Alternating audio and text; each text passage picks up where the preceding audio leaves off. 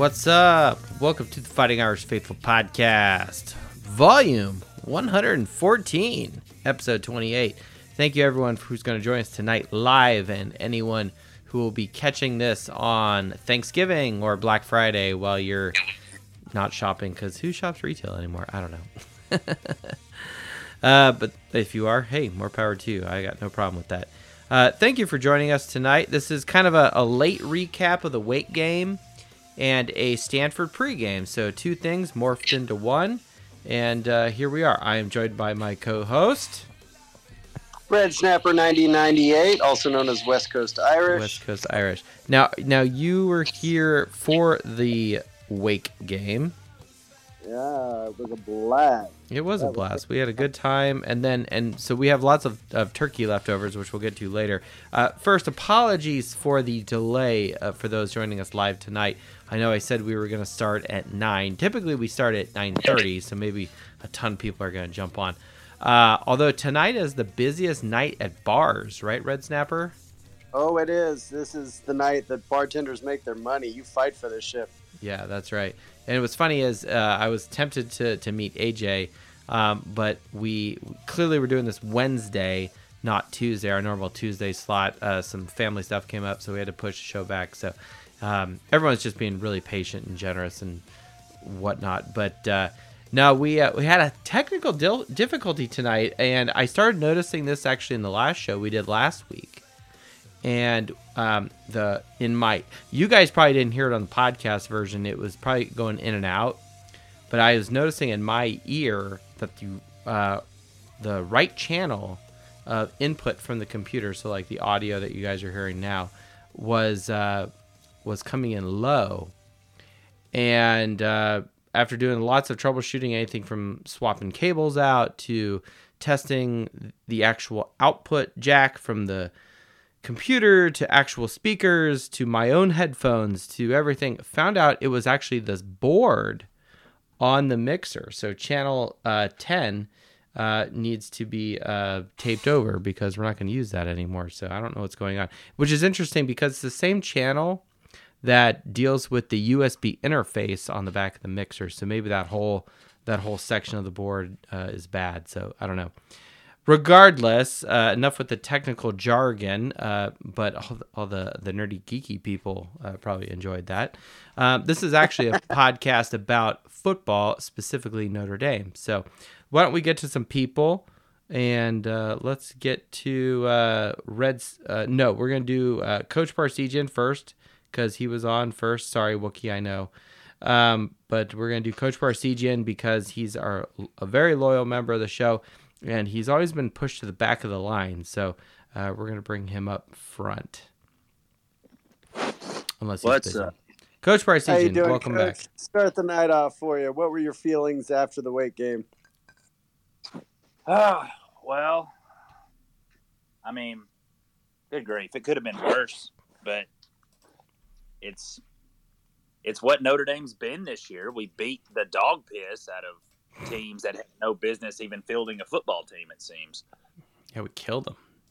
so. Thirty-eight points margin, huge. I mean, it, Not considering Pittsburgh all huge, the, but it's huge. all the drama surrounding Sam Hartman and his ties to Wake and everything. You know, it's it, it could have been worse. We did what we should have done when it comes to Wake and Sam Hartman's former team. Too Agreed. bad Notre Dame can't be his former team yet, but you know. I take it you don't have uh, warm and fuzzy feelings about Sam Hartman, Coach Parseghian. Not anymore. Okay. Not anymore. Um, he's he's turned out to not so much be like a snake oil salesman, but not be what we thought and what he was advertised to be. Now, how much of that is because of Sam Hartman, you think, or how much of that do you think is because of the play calling? Because the second half was completely different than the first half. Oh yeah, I saw somewhere where he went eight of eleven with two touchdown passes when they went to like strictly play action play calls. So it's like, and then there was another option where Angeli audibled Yes. out of the play call because he saw he read something different in the defense and then threw a touchdown pass to Faison. Yes, I remember seeing that. Beautiful. And I remember calling that. I'm like, Faison on the corner. And, And that was great. That was on our side of the field because we were at the game. And Jelly should be QB one for 2024. Agreed. Screw the transfer portal. Oh gosh, yeah. No, I I'm so glad you brought that up because I started seeing a lot of this nonsense about transfer portal for quarterbacks, and I'm like, the fuck no! Like we, you've got Angeli. He's he looks great every time he's been in there. He's been great. He has not been a liability. Granted, he's it's barely time. seen the field, and he's audibling. Yeah, and well, and he's got touch on the ball. He doesn't look panicked back there.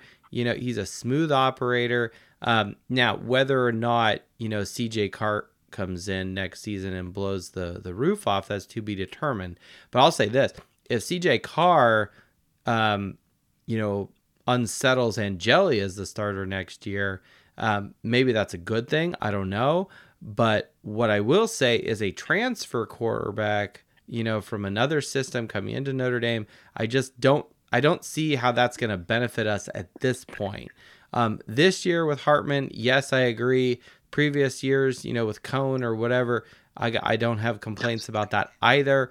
Uh, but next year, I don't think that's a good idea um, unless the coaches know something that we don't. But uh, if it's me reading the tea leaves and actually observing Notre Dame football, I don't see it. You're gonna see me become a red face snapper if the uh, the transfer portal and the quarterbacks are still open. Because to me, the way Angeli, especially after that tweet came out, you know, and Parker admitted that that was not the play call; it was an audible. That right there cemented to me that Angeli should be QB one, or at least the commits that we have. Let that be a fair competition. If Carr wins it, then what does that say about the talent of Carr? Right. Because to me, Angeli won QB one in that play, hands down. I agree. And, and Should only be for wide receivers. Yeah, he had he was three of three, so not a whole lot of sample size, but had 36 yards and one touchdown, um, and that was the one to Faison. And so, I mean, again, you know, it was a 17 yard pass, um, and again, like like, and we saw this in the pit game when he throws a pass across, uh, you know, to the backup tight end right at the end of the game. He was a smooth. It was a smooth operator. He has nice touch on the ball. Um, if anything, he doesn't have enough um, mustard on the throw, but maybe it doesn't need to because they're like corner passes. They're they're kind of over the shoulder in a place where only his receiver can get it. It's away from protection. Um, uh, it would be interesting to see. Here's the deal. I would like to see Angeli in a situation where he is more under duress or earlier in the game when we're kind of still feeling things out. Um, he's looked really good, but I have to put an asterisk on it because it's always in situations where it's garbage time. Which is still That's- meaningful snaps. Like I'm not saying it's like it's useless and it doesn't count for the stat sheet. That's not what I'm saying. But the the the the flow of the game is completely different at that point versus earlier. Yeah, that's where I want to say, like, okay, Hartman, your career is done. We appreciate you and everything you've contributed to Notre Dame football. But you're you know you're not going anywhere in the NFL. If you do anything, you'll be holding a clipboard or doing the scout team. Let Angeli start this game against Stanford. Let's see how he does. Yeah. That's what I would like to see. It ain't gonna happen, but that's what I would like to see. Yeah, I don't I don't know how like like let me ask the question this way, coach. Do you see Hartman sticking around for the for the Pop Tarts Bowl? Probably, unfortunately. I think so too. I, I, I think he will. I, the, if anyone's gonna it's not, again, it's again because he has he, he knows he's not going to the NFL. Yes and Now, no. I mean, two of the three big games they had this year, maybe. But you know, I mean, I, if I think he will go to the bowl game. Number one, just to play, obviously, but two, in order to raise his any sort of draft stock he does have. Agreed. yeah, I think he he does play in the bowl game. And honestly, the biggest reason why I want it, and it, it's kind of selfish for next year, is I attribute Angeli's calmness, his composure, to the tutelage of Sam Hartman, and I I'll give all the kudos in the world to Sam Hartman for his leadership, and that right there, I think, is the biggest thing that Angeli can continue to pick up from him, and then get in, you know, before spring, fall ball, all of that, and really just own QB one. I, I think we'll see an evolution of Angeli and I am calling it right now. I will be there for that spring game because I will not miss that one. yeah, it's gonna be great. And and Now- just, oh, go ahead, coach. I was just going to say, could I see Sam Hartman being a phenomenal football coach? Absolutely. Mm. I would be One- willing to let Sam Hartman be the offensive coordinator. I was just gonna ask this question. Where are you going with this? Should he be OC? Let him be the OC. I mean, good grief, he knows he knows what's good. What play action? He's Yeah. successful in it. Parker's too stupid to continually use play action. Yeah, I mean, I could I could see Hartman like say he doesn't get picked up, um, you know, for the NFL or practice squad or whatever. I could see him coming back to Notre Dame as like a GA or something. Um, you know, unless he's going to go off to you know Wall Street or you know something else with his you know professional career outside of football if that's what he really wants to do, um, which is possible, right? He's enrolled to business school. Um, it's the the thing with Hartman is I, I think and you know Notre Dame's record kind of speaks louder on this than than Hartman specifically as a player. But Notre Dame's eight and three, and it's kind of a ho hum, you know, situation. And you can argue that two of those losses are are bull crap and, and they shouldn't exist or whatever. Um, simultaneously, though, it, it is you are what your record is, and like it's not like like Hartman threw like a pick six Tommy Rees kind of situation um, to lose the game, you know, in in in some of these situations, or Everett Golson having meltdowns in 2014 or or whatever. Um, that is not what's happening. It's it's kind of an overall execution, uh, something you can put on the coaches sort of situation of why Notre Dame lost these games. No, Um, absolutely. You, can, you definitely cannot. If anything, you can you can hang that we were even in that game because of Hartman. You know, the I think it was what fourth and sixteen in the scramble against Ohio State, and he dove for the first down. Like that. That to me was very much him doing everything he could. I think somewhere, you know, he just he he lost that little extra bite to to run, and maybe that was Parker's, you mm. know, error in tutelage but I, I think that element we missed for Louisville for sure. Yeah, I think so too. I think, you know, he he's not a bad quarterback. I think the way the way he was marketed by Notre Dame as having all these touchdowns and he's been he's so experienced and you know we we're kicking it the piss out of our first four opponents and then you know and then we hit Ohio State and things change very quickly. Um and some of these rumors and beliefs and you know expressions about oh he he doesn't live up to the big game or this that or the other um you know some of those things start start carrying some weight to them and and some people are believing it some people are retweeting it um i, I don't know if if i believe that yet one way or the other but what i will say is you know look we have we have a winning record in year two of freeman with a quarterback that is from Wake Forest, right? Like, I'm, let, let's not sugarcoat this. Like, he was recruited to go to Wake Forest. Now, he clearly has developed, and I think he has been a leader for people like Angeli or and whatnot. He has shown composure at times. Um, maybe just he throws bad picks or or this that or the other, but he doesn't. He doesn't look like someone that's that's truly panicked per se. Um, that's just that's just my my interpretation of it. From what I saw, was it was kind of twofold. It was the inconsistency of the offensive line. It was, I think, the I'm going to say naivety of his wide receiver crew, and I you could tell sometimes he was going through his progressions and people weren't where they needed to be or they didn't have the separation they needed. So I think that added to kind of his happy feet mentality. And yeah. I think that definitely added to the negative situation around Sam Hartman. But I I I'm gonna go out on a limb and say he's probably gonna end up third, probably fourth, fifth round in the NFL draft. And more than anything in the NFL, you know, you look at quarterbacks who've done well, the majority of the first round quarterbacks, now recent, okay, but the best quarterback to ever play the game was a sixth round pick. Right. And more than anything, it's going to come down to the luck of the draw, the guy in front of you getting injured, you know, a la Drew Brett Bledsoe giving way to Tom Brady. Mm-hmm. You know, it, I think that has a lot to do with it.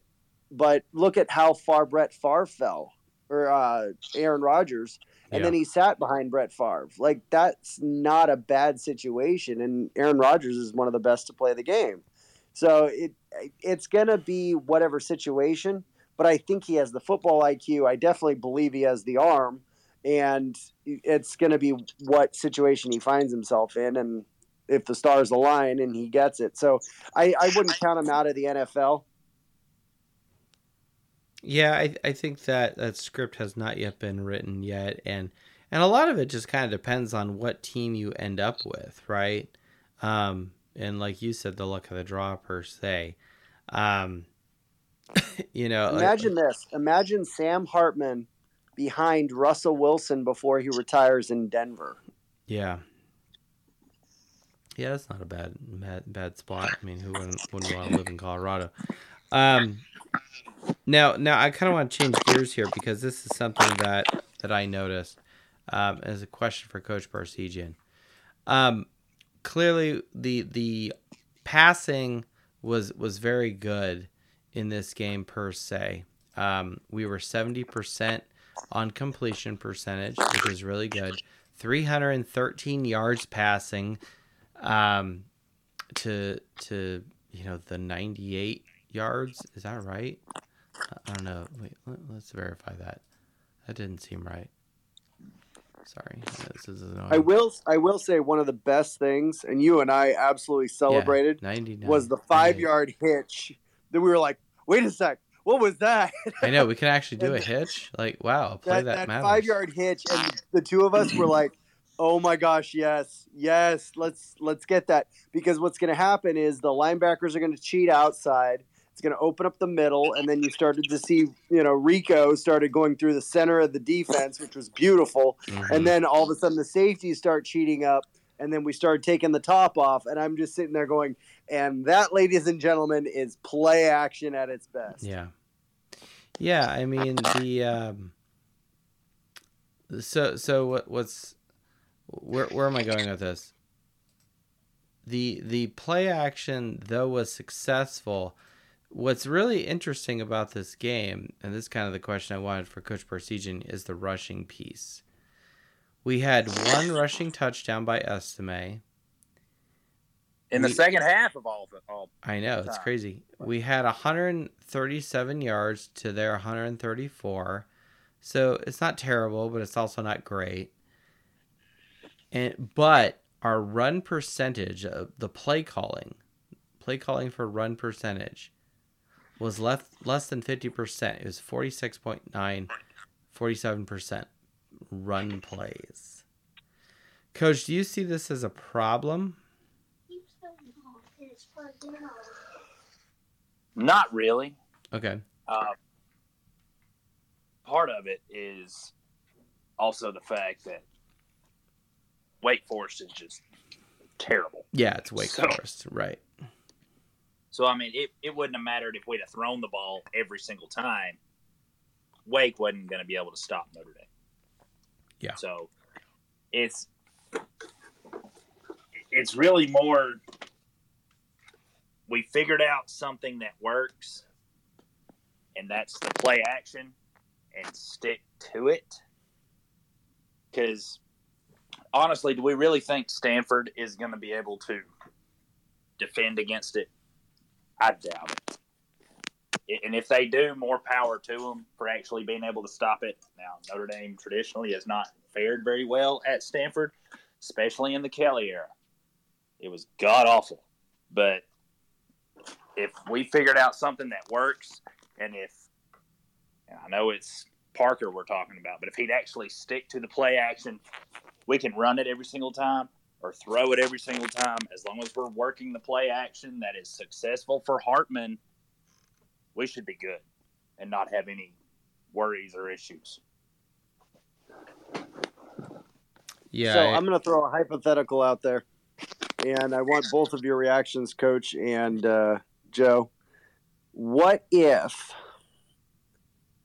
Parker goes back, watches the film of this game in the second half, and sees the benefit of play action, and Stanford, the whole game plan is based off of the strengths of play action, and we have, I would say, pretty close percentage, you know, breakdown about 45, 55% run to pass.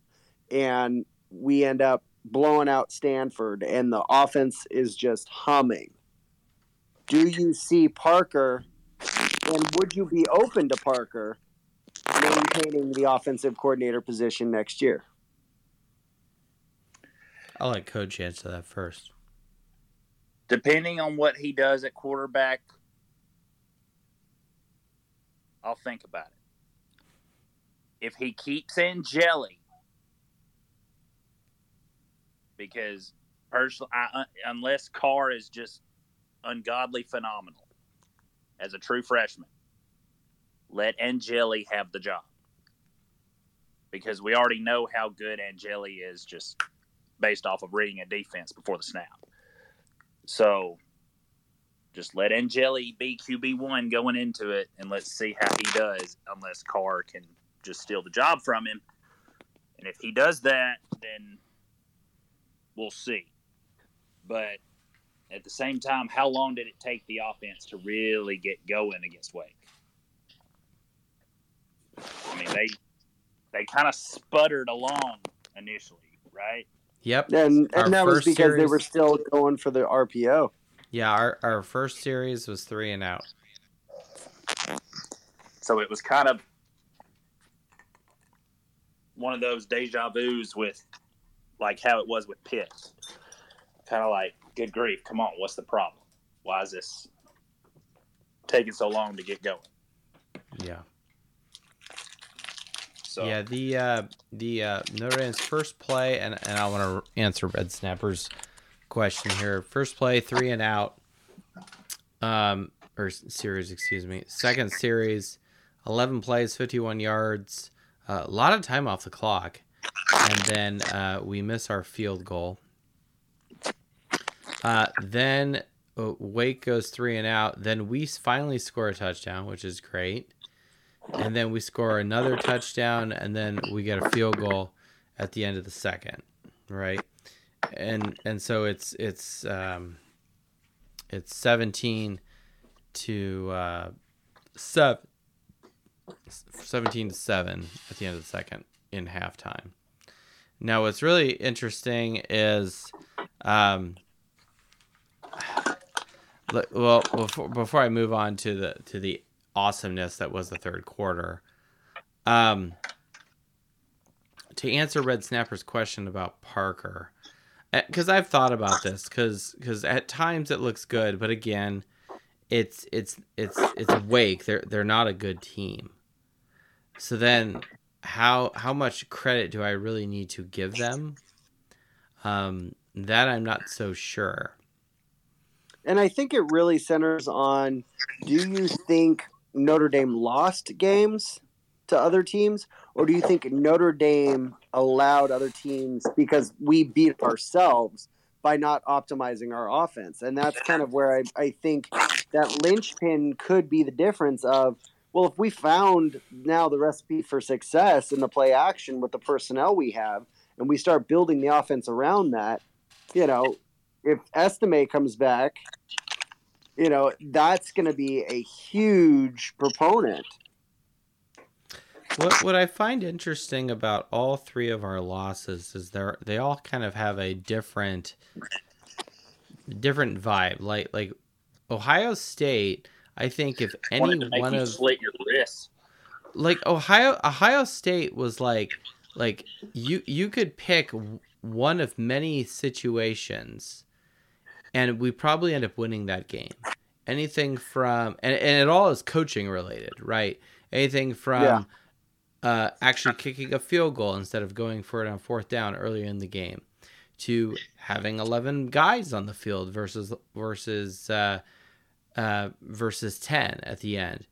Um, better play calling at uh, in the fourth quarter when we have the lead and we have the ball. And if anyone missed that, go go to our Ohio State postgame show where Irish Tightness break, broke that down. I've gone back and listened to it. Fantastic analysis of we have the lead, we have the ball, and all we have to do is just hold out and we win the game, or we punt it deep and then let the defense come on. But we gave the ball back to Ohio State with too much time and too short of a field. Um, and, and that kind of goes down to play calling. Louisville just looked like trash from the beginning and just was trash. Either the game plan to, you know, not preparing the players to just poor execution and fumbles or, you know, inter well, it was really interceptions, right, by Hartman. Um, so so a lot of a lot of stuff just did not go well. It was not Notre Dame's night for that game. And then Clemson, Clemson, we were just out coached by a, a more experienced guy who used, you know, uh, down and distance and and punting it deep to uh, to Clemson's advantage to keep Notre Dame back in their own zone. There's some shitty play calling that goes in there too. Um, so so all three losses that we have this season are different different complexions. There's there's not a recycling and a repeat of of you know one scenario versus the other,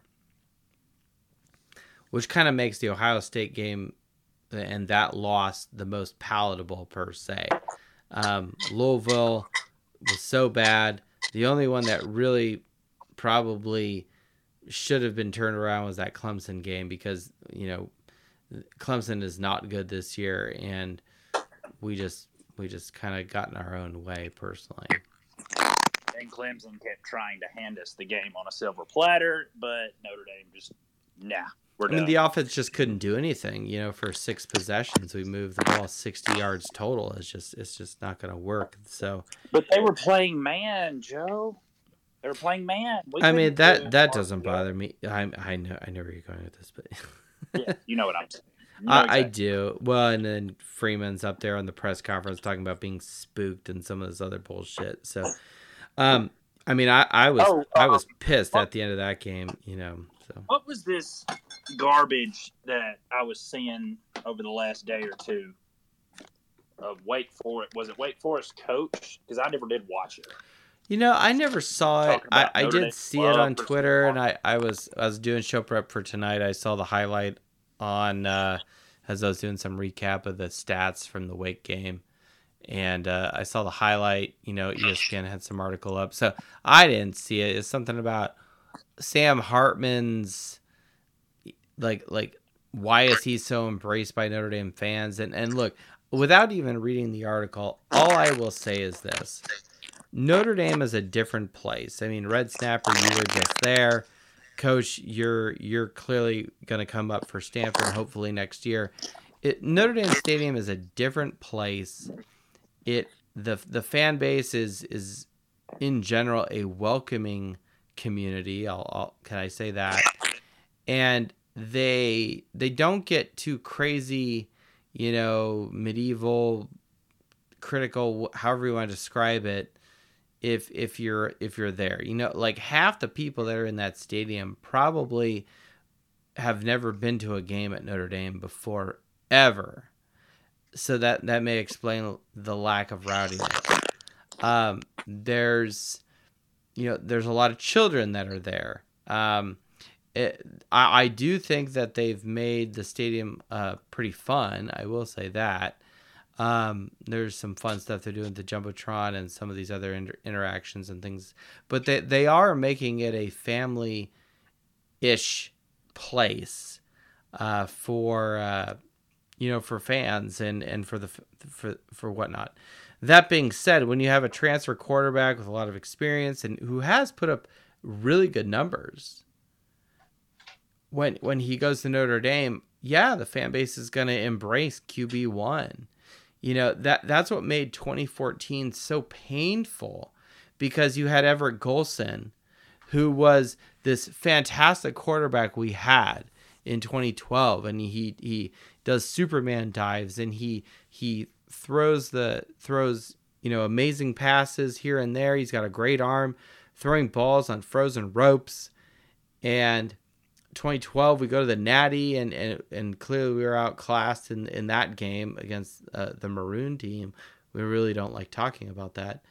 Um, but but again, he uh, and, then he has to sit out for an academic situation, which which was unfortunate. But then 2014, the prodigal son returns. We slot in the slaughter the fattened calf and you know put a ring on your finger put a robe around you and make you qb1 and you know we're we're riding high we're undefeated and we have a, a really really close loss with a questionable call at florida state. And then and then right after that just the wheels fall off the train and it's just a complete train wreck.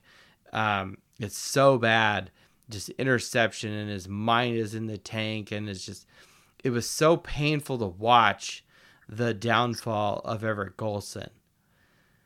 That and and and and it was so hard for fans to come around to say this guy is a liability and he needs to go. I think in general Notre Dame fans maybe not people on this show or people listening to Notre Dame podcast, but in general, your average Notre Dame fan in that stadium on Saturday is not going to be crazy critical turning it back to the present and this Wake Forest team, I their coach, if he's surprised by this, he just doesn't get Notre Dame. He doesn't understand, you know, what Notre Dame is about and how the fan base is is almost too loyal and like like like these are the same people that didn't didn't didn't want to fire Kelly in 2016 because they're like, oh well he's better than the previous guy and he de- he took us to the title game and he deserves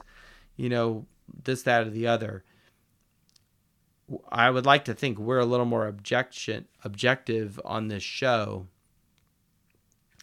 Um and, well and, but but i also think that and I'll, I'll throw it back to you in a second coach.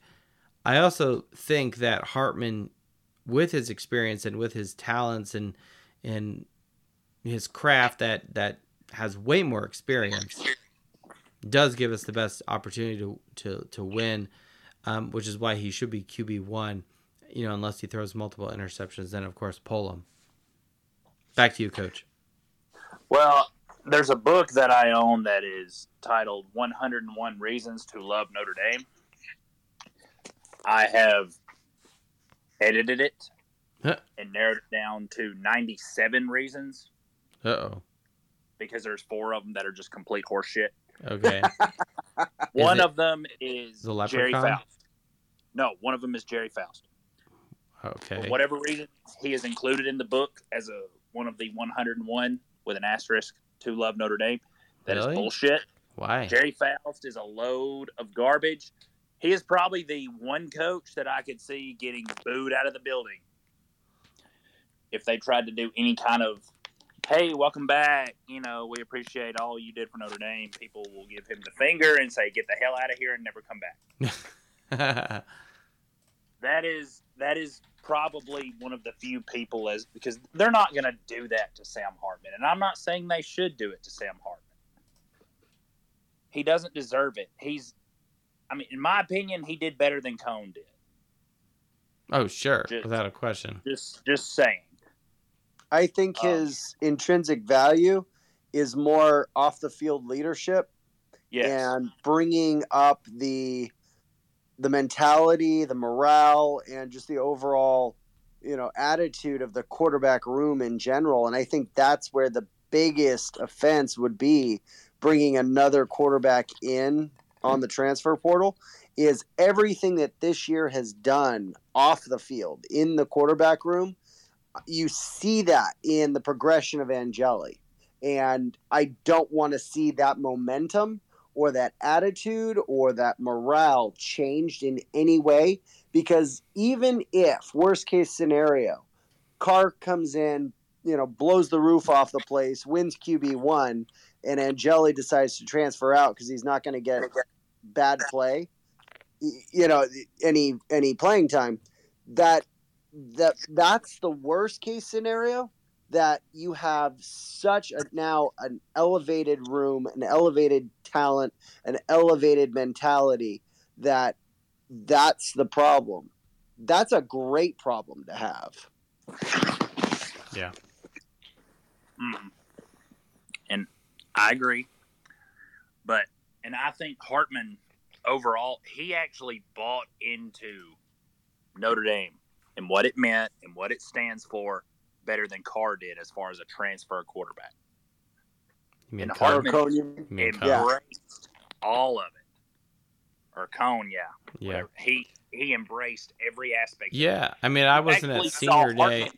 Enjoying himself, like wearing the leprechaun hat, walking around with the shillelagh. Yeah. Coan was just like, I'm just here to further my football career and try to improve my draft status. I agree. And, I, and another thing that I, I really loved seeing was as soon as they pulled him, you know, the camera was on him because he was revving the crowd up. And then all of a sudden he started pointing at Angeli like, no, it's his turn. Like, get the camera on him because he saw himself on the Jumbotron. And it was like, no, it's his turn now. Like, get the camera off me. It's now on him. And somebody got a great still of that. It ended up being a tweet. And I thought that was priceless, but it shows the attitude of Sam Hartman and the leadership of that quarterback room. He's been around long enough. He gets it. Yeah, I 100%. I agree. You know, and I mean, I, I think I think his his attitude and his ability to relate to the Notre Dame community, you know, like like he fits well with Notre Dame. You know, like I, I don't like using the term Notre Dame guy because that just makes my skin crawl a little bit. but but what I will say is, you know, It's like saying Michigan man. Th- that that's exactly where I'm going, um, or trying to avoid. Excuse me. But uh, like like it was senior day. We were there. He was the last one to run out of the tunnel. That was his last game at Notre Dame Stadium. Um, it was great. He loved it. Um, the fans loved it, obviously, and he's a transfer. He's been there. You know, he's played you know only a handful of games in Notre Dame Stadium. Um, and and I think he, he's going to leave on a positive note, assuming that we take care of business in the next two games. Um, but even even even if things do go sideways, I don't think people are going to, you know, leave the table thinking that Hartman was a disappointment too much. Um, I mean, I mean, you, you could always say you want more out of out of a guy or more out of you know a team but but again i keep going back to the fact that look he was brought in as a transfer from wake forest and under a coach that you know this is his second year ever being a head coach period anywhere so so i'm and that's not to make excuses that that's just fact and reality so I'm Well- going to give a little prognostication here because everybody's saying, oh, okay, it's a down year. You know, we, you know, the, I mean, the it's turned into a down. It's turned into a, a down year. I, I, And I I'm going to say, I say there is one possibility that this is going to be an amazing finish to the year where so. everyone sees this season as a positive because and this is my prognostication is you know the media manipulators are going to try to get LSU against Notre Dame in a bowl game Pop Tarts. everybody Pop-Tarts. everybody is afraid of that Pop Tarts bowl, you know, matchup. I welcome it. No, I, I want, want it it. That's what because. I want to I want to see that offense humming Brian Kelly doesn't see it coming, and then all of a sudden Sam Hartman blows the crap out of LSU, and Marcus Freeman gets a bowl win against Brian Kelly against LSU, and I want to see Sam Hartman show out on that game. I see that as an absolute win, and this season would go down as a winning season with that as the result. Yeah, I mean, if we can if we can get up to ten wins, you know, go ten and three after the bowl game, you know, I think that's great, regardless of who we play. Um, it'll be even extra sweetness and clearly something that I would like for Notre Dame to beat LSU to beat Brian Kelly, right, in the Pop Tarts Bowl or or what one of these other lower level bowls. Um, uh, whether that happens or not, I, I don't know. I don't know what the latest projection is. Um, but but I, I think the the powers that be should make that happen if they can. Um, you know, LSU fans are dicks, and um, Notre Dame fans are kind of the opposite of that. So. Coach, any final thoughts here about Wake? Uh, we haven't really talked about Stanford, but Notre Dame is favored by 26 points and should beat the shit out of them. I've got some random football trivia for you. Oh, here we go. Bring it on. All right. Lambeau Field of the Green Bay Packers. Who is it named after? Lambeau Field? Yes. Don't know. Curly Lambeau. Earl Lewis Curly Lambeau, a former Notre Dame halfback. Hmm. Did he play for Nice. you? No, he didn't play for you. No, he didn't. He was like Harper Rockne era. Nice. Nice. He was with the Packers from 1919 to 1929, and then he coached the Packers till 1949. Wow. Six-time NFL champion, by the way. Wow. Just random tidbit that I recently came across. So. I like that. That is good. You just help like- me like uh, you help me like and appreciate the Green Bay Packers a little bit more. A little bit more. Excellent. But anyway, here's hoping that we don't pull a Brian Kelly and stub our toe on the stump of a tree in Palo Alto. Absolutely not. Let's get Wookie on. That that should not happen. I mean, if something like that happens, I may I may be beside myself. All right, let's go to Wookie. What's up? Thanks for Coach Parseghian. Fuck Michigan Yes. and uh Angeli is my number one quarterback next year. And man, cheers. Happy Thanksgiving. Happy Thanksgiving to you too, Wookie. Yeah, I think Wookie is saying some truth there. Um, and and Angeli's looking good. He's he's looking smooth. You know, I mean, he, he we've only excuse me, we've only seen limited uh, exposure of him, but uh, but I, I he, what he has showed, I, I'm not seeing warning signs. I think is what Wookie's trying to get at. He hasn't like had too many um, snaps to even show warning signs at all, like really. But that touchdown pass that he had, man, I blew up. and my best friend was like, "Are you okay?" I'm like, "Angeli touchdown! Angeli touchdown!" it was so awesome to see him throw a touchdown pass and to call an audible. What have I been saying since the Louisville loss? Yeah. Let Sam Hartman call the plays from the line. Just let him, let him go. Let the quarterback call the plays. Like we can't count count on Parker. Yeah. Do you see? Um, let, let me let me put the question this way, because Notre Dame clearly is favored. I mean, we have a ninety-eight point seven percent likelihood of winning. Notre Dame's an eight and three team. Stanford's a three and eight team. Notre Dame's Ooh. favored by twenty-six points per TeamRankings.com. The Let me question to you, Wookie, is at what point do we see Angeli? Do we see him in the third quarter? Um, I say we see him in the fourth. In the fourth? That's a In safe. the Yeah, it all fourth. depends The if we beginning- start slow beginning of like fourth. we did this week, which I'm Yeah. praying we don't. Yeah, it's all it's all about how we start. Like if we start off and get that first drive, or well, if we kick off, win the kickoff, and uh, accept or decline the first drive, whichever we do. If we get that first drive and score a touchdown, I say we see Angeli in the uh, third, end of the third, maybe. If we if we take this game's second, third, and fourth quarters and advance them into Stanford's first, second, and third, we'll see him by the third. Yeah, yeah, I agree with that for sure. I mean, Stanford is ranked 113th in points per game. They they So average 20.4 points per game. Are we going to score 56 points against them? I, I don't know if we're gonna go all Pitt on them. is that what you're predicting, Wookie? I mean, it, well, there, there's two questions here.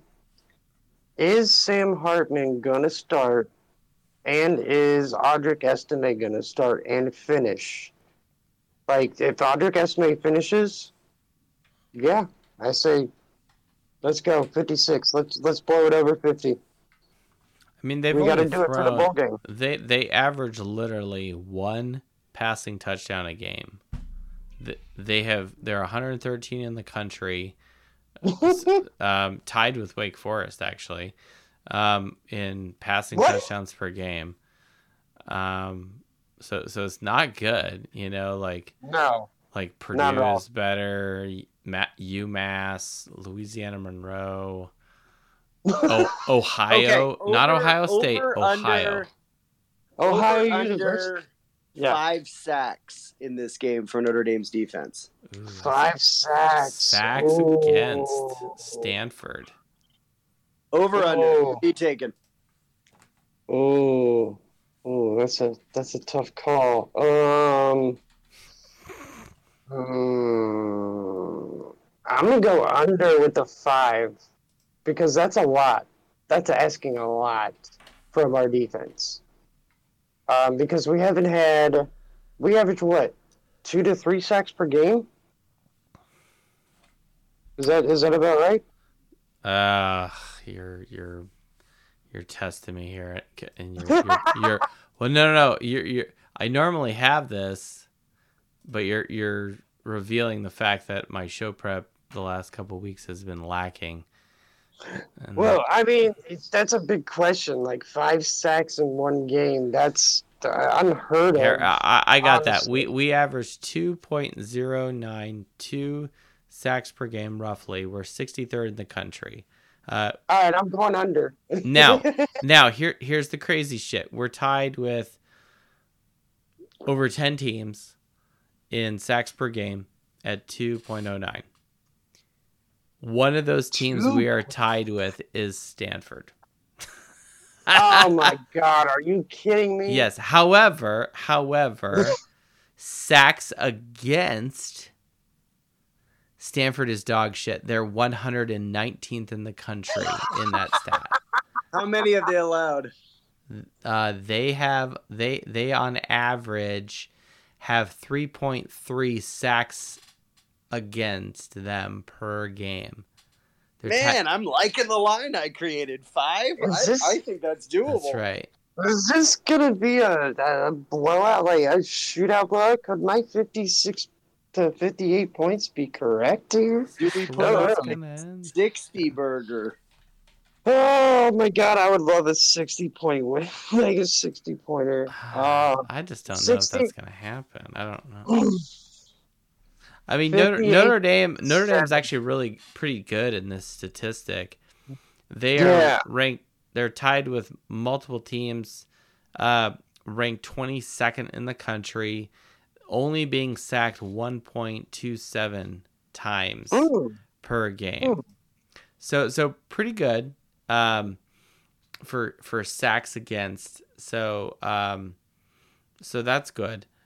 Uh, sacks allowed, excuse me. Now Natty's, the national champion, averages 40th in this uh, statistic as far as ranking goes, and 1.6.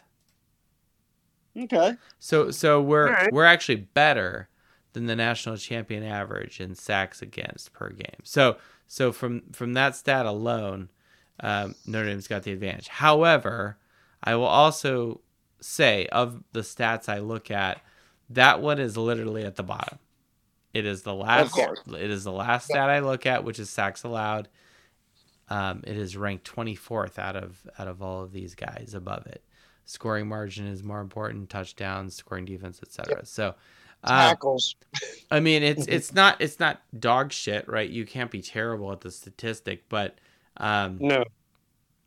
and and it clearly can be a momentum thing, you know, for your defense Mhm. if you're if you're putting a lot of pressure on quarterbacks, getting a lot of sacks, etc. Yeah, this game, I don't know how it's going to come out Saturday, but uh, I got to work and everything, but I'm working from home, so I'll be able to watch it while I'm working. And uh, let's just say that that's happened a few times this year where there was maybe possibly a hot mic. Yeah, that's right. That's right, I remember hearing Well, the I, stories. I hope it's it's this week. It's a hot mic because you just you have to keep tweeting out your Michael Myers touchdown. Oh man, you you you had that. I, I forgot about that last weekend, and man, I just wasn't into it last weekend. But you are correct. I mean, have we, we weren't doing that. we, we were definitely not on Twitter during the game. We we were in the No, stadium. No, you weren't. so- That's why. Yeah, yeah. we had some tweets before the game and after the game, but but during definitely not. Um, Yeah, the Michael Myers, uh, the, the Michael Myers touchdown tweet will continue now. There we go. There we go. We uh, the with the five with the uh, five foot nothing tou uh, touchdown jersey. Oh yeah. there you go. yeah, that's right. There you go. That's right. I think I'm gonna wear that for the game on uh, on Saturday. Oh, I'm definitely wearing it. It's my game, I- my I- go-to jersey. I, I haven't I haven't worn it in a couple weeks, so I think we'll uh, we'll get that going. Yeah. It's the last game of the regular season, so we got to get the whole crew on. And again, getting the crew on. Um, Mm. I, I see Dr. Abby. We'll get to you because we got to get your uh, tailgate recap. This this is the quality control. How how how good or poor, uh, even better ifs related to the tailgate. But before we get to Dr. Abby, we're gonna bring Jimmy Joe back on because it's been a while since he's been back um, on the show. Uh, and Mac, I see you there, uh, but I, I know you're very excited that uh, Sacramento State is ranked high in FCS. They made the top 25. I saw that. So, and I'm sure you have some comments since you're in the neck of the woods. They're relatively, uh, relatively close to uh, Stanford. A couple final thoughts here, reflections on Wake um, as we move into Stanford. Uh, question for Wookie: Are we a second half team? Um, it depends on if we get the ball first or if we get the ball second. I say if we get the ball first, no. We are not a second half team. If we get the ball after halftime, boom, it's on. It's on. Now, is that your preference that we defer to the second half? That is uh yes. If we defer to the second half, boom. We're golden. Something I've always been curious about is what is the quote unquote right decision there? You know, say you, um, and obviously if you win or lose the, the coin toss, you know, it, it kind of depends. But, well, and this would be, be a question of, you know, wins and losses. And, and it may not be exclusive to national champions, but, um, and it would take a lot of work to see if this is even statistically significant. But, Yeah. does it really matter if you get the ball first right away or if you defer to the second half and furthermore is it is it more of a function of do you score the first time you get the ball or who's the first team that scores in the second half right that that's probably maybe even the better question rather than just the the decision made at the coin flip I think personally it depends on who you're playing. Um, because if you get the coin toss and you win, you want to go, you want to see if you can go all the way down and score first. Because then if you score first, it's always going to be a catch up game, unless, you know, something drastically happens, of course. But then again, you like having the option to have the ball back after half. So it's really a double edged sword here. Like, I mean, I guess you would want to start it off with the ball, I think. I mean, for me, I, I've changed my stripes on this, and, and now I don't really know what to think. But uh, initially, like like years ago, I always thought it's better to get the ball first. First strike, you set the tone from the beginning, and then I've kind of walked it back because, like like let's go to 2012 Notre Dame. Oh, God, why? because because our defense was really really good. It was good. It was so great. Like I would take that defense in a heartbeat. Grant, it's never Yes. coming back. But 2012 defense and even uh, 2018 defense was really good as well. yeah, 2018. Those teams, specifically 2012, though, it would be one of those situations where I'd like to, do, I would like to get the ball first because when the other team has the ball first coming out of the second half, they made all these adjustments. I could count on Bob Diaco and the Notre Dame Oh. defense that they had made adjustments too. They had counter counter moved or whatever, and that the defense was going to set us straight. Um, anything from goal line stands against Stanford to you know surviving three overtimes with Pitt, um, stifling Michigan, um, and uh, you know their offensive attack that season. Yeah. There there was many moments in that season where oh uh, the, you know blanking you know and, and totally embarrassing Miami right. There were so many moments in that season where the defense really shined and was was really the star and it's like I would rather have the defense out on the field than the offense just because you know I feel it's safer and and we're just a better team that way i- i- on My that side of the football. my answer would be what is the identity of the team? If you're looking at this year clearly our defense is the more stout side of the ball. I would want to defer for two reasons. It gives the offense the chance to make its adjustments coming second half and get the ball and start that second half with those adjustments made but i'm going to put the strength of my team out on the field first and my strength is my defense so i want them to give their best shot let my defense settle in and stop them because I have a higher confidence in them to do so than I do my offense. Now, if you flip it around and my offense is the identity of the team, I want to draw first blood. And you know me, I'm all about taking the top off the, the field first play of the game. I want to see that post deep to a receiver streaking for that 35, 40 yard reception. Grip it and rip it, baby. Absolutely, and th- that to me is where the strength is, and I, it really to me is the identity of the team. Where do you see the strength and the solid foundation of that team? Do you identify offense or defense as your strength, and that's what you put on the field first? And with that, with your uh, with your point, what I would want to see is um, we have nothing left to lose, and like I've said since the Louisville loss, let's let Sam Hartman call the plays. Let him grip it and rip it, baby. Let's go. Let's just put up fucking fifty-six points on the board. Let's go. Yeah.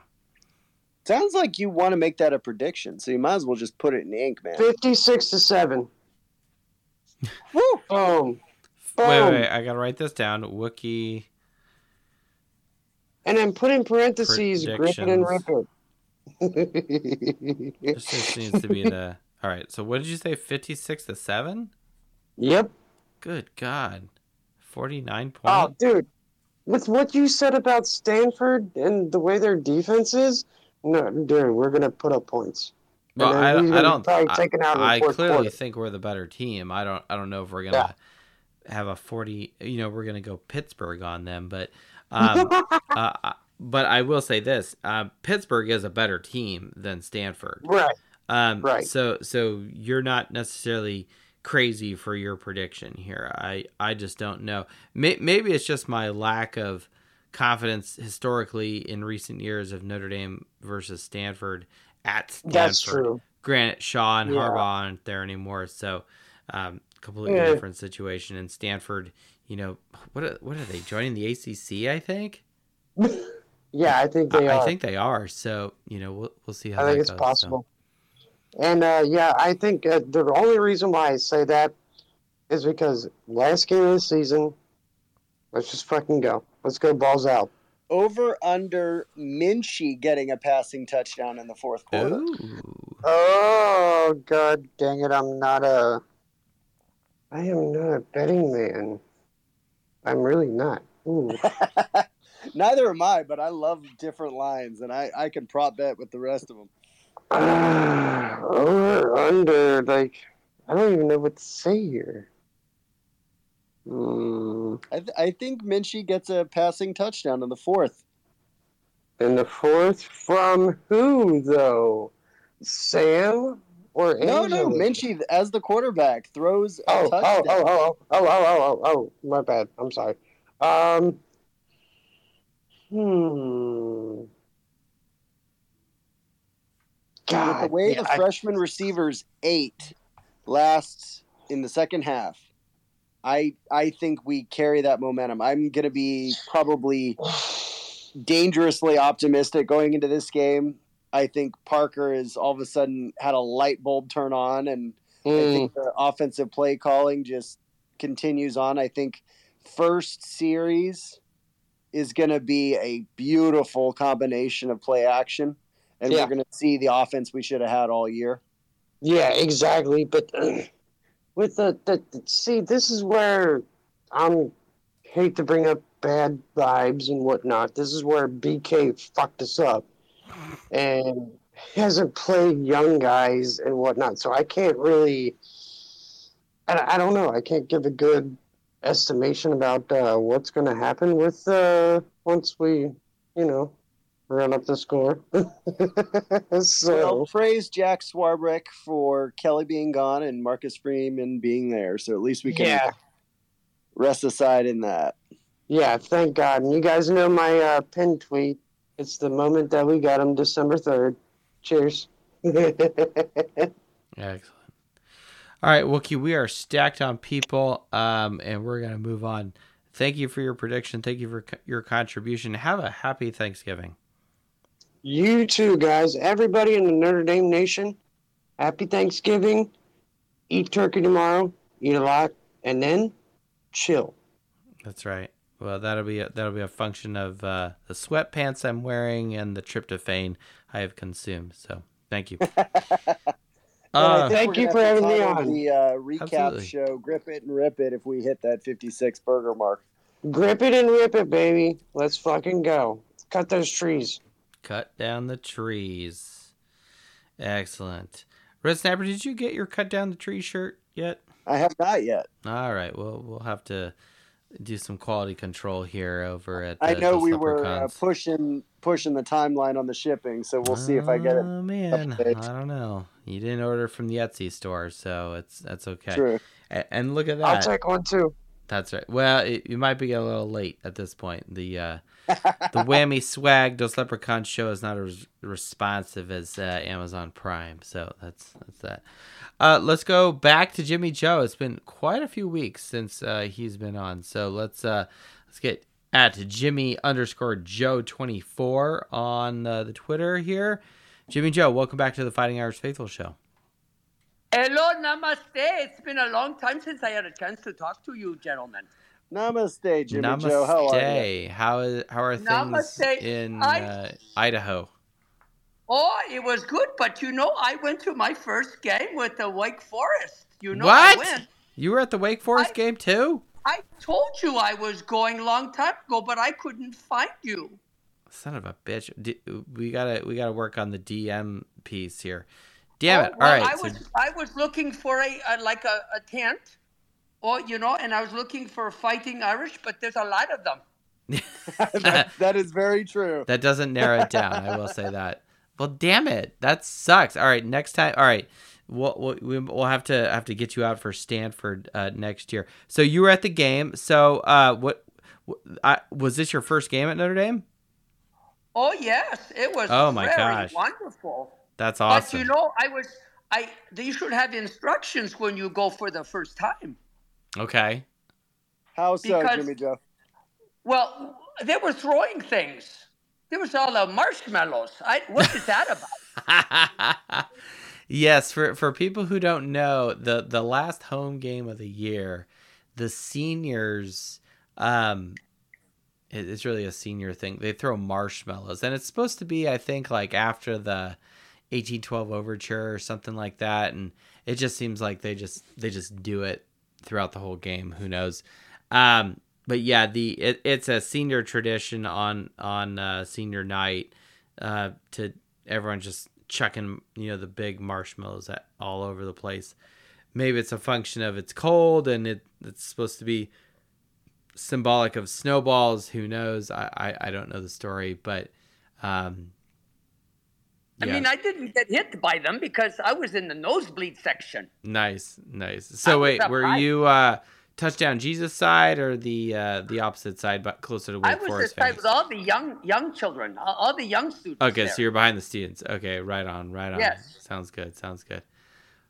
All right. Well, I mean, hey, you you didn't have the sun in your eyes, so it's all good. The um. So, what did you think of the game? Did you like the atmosphere? Did you think the jumbotron was good? What? what Oh, that's so nice. That's a big TV.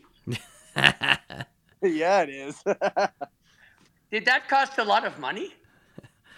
I mean, they they spent basically a billion dollars for that whole stadium, so I don't know what the the breakdown of the jumbotron is. Uh, I will say this, uh, Jimmy Joe, you've got a got a, a true fan in Dr. Abby. Uh, she's she's saying in the chat here, meeting Jimmy Joe is priority number one. So we'll have to have to see if we can arrange that next year. I Um, guarantee you, she cringed when she heard you were at the game too. She's like, "Oh, I would have met him." I know it's like, oh, it damn was it, wonderful. that would be wonderful. It was so cold though. was it cold? That, trust me, Jimmy Joe, that was the best end of the year game I have ever been to, and I've been to many games. Um, this is probably actually my third senior game uh, game I've been to, but trust me, that was great weather for the last home game of the year. So You're if you welcome. think that's cold, uh, that was probably uh, outside the norm for last home. that game. was a little West Coast Irish present for everybody. Thank you, West oh, Coast that Irish. was like the surf report you say, Red Snapper. That's right. What is the we- the the surf report? Wait, wait. Before you do it, we got it. we got to bring up the uh, the the Hold surf on. music.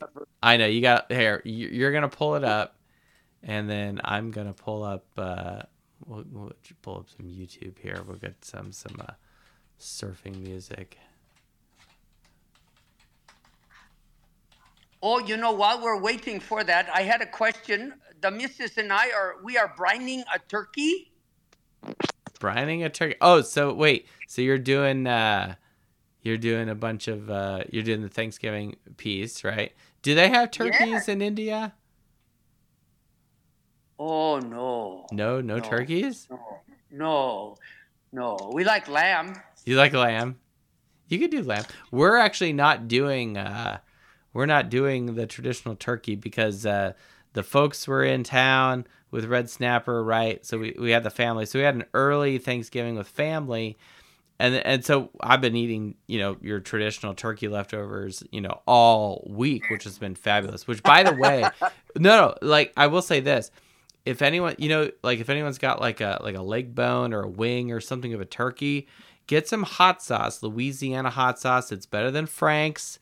I will fight that, okay? Louisiana hot sauce is better than Frank's Red Hot, okay? It just it's just my preference, but it's also just fact. Um, but put some hot sauce on some turkey. It's basically hot wings, right? It's it's fantastic. So a really big hot wing. it's a really big hot wing. That's right, and it's uh, it's- I think it's got more protein per per ounce or whatever it is. But uh, now here we go. All right, so I think we can get some uh, get some uh, surf music here for uh, Red Snapper here.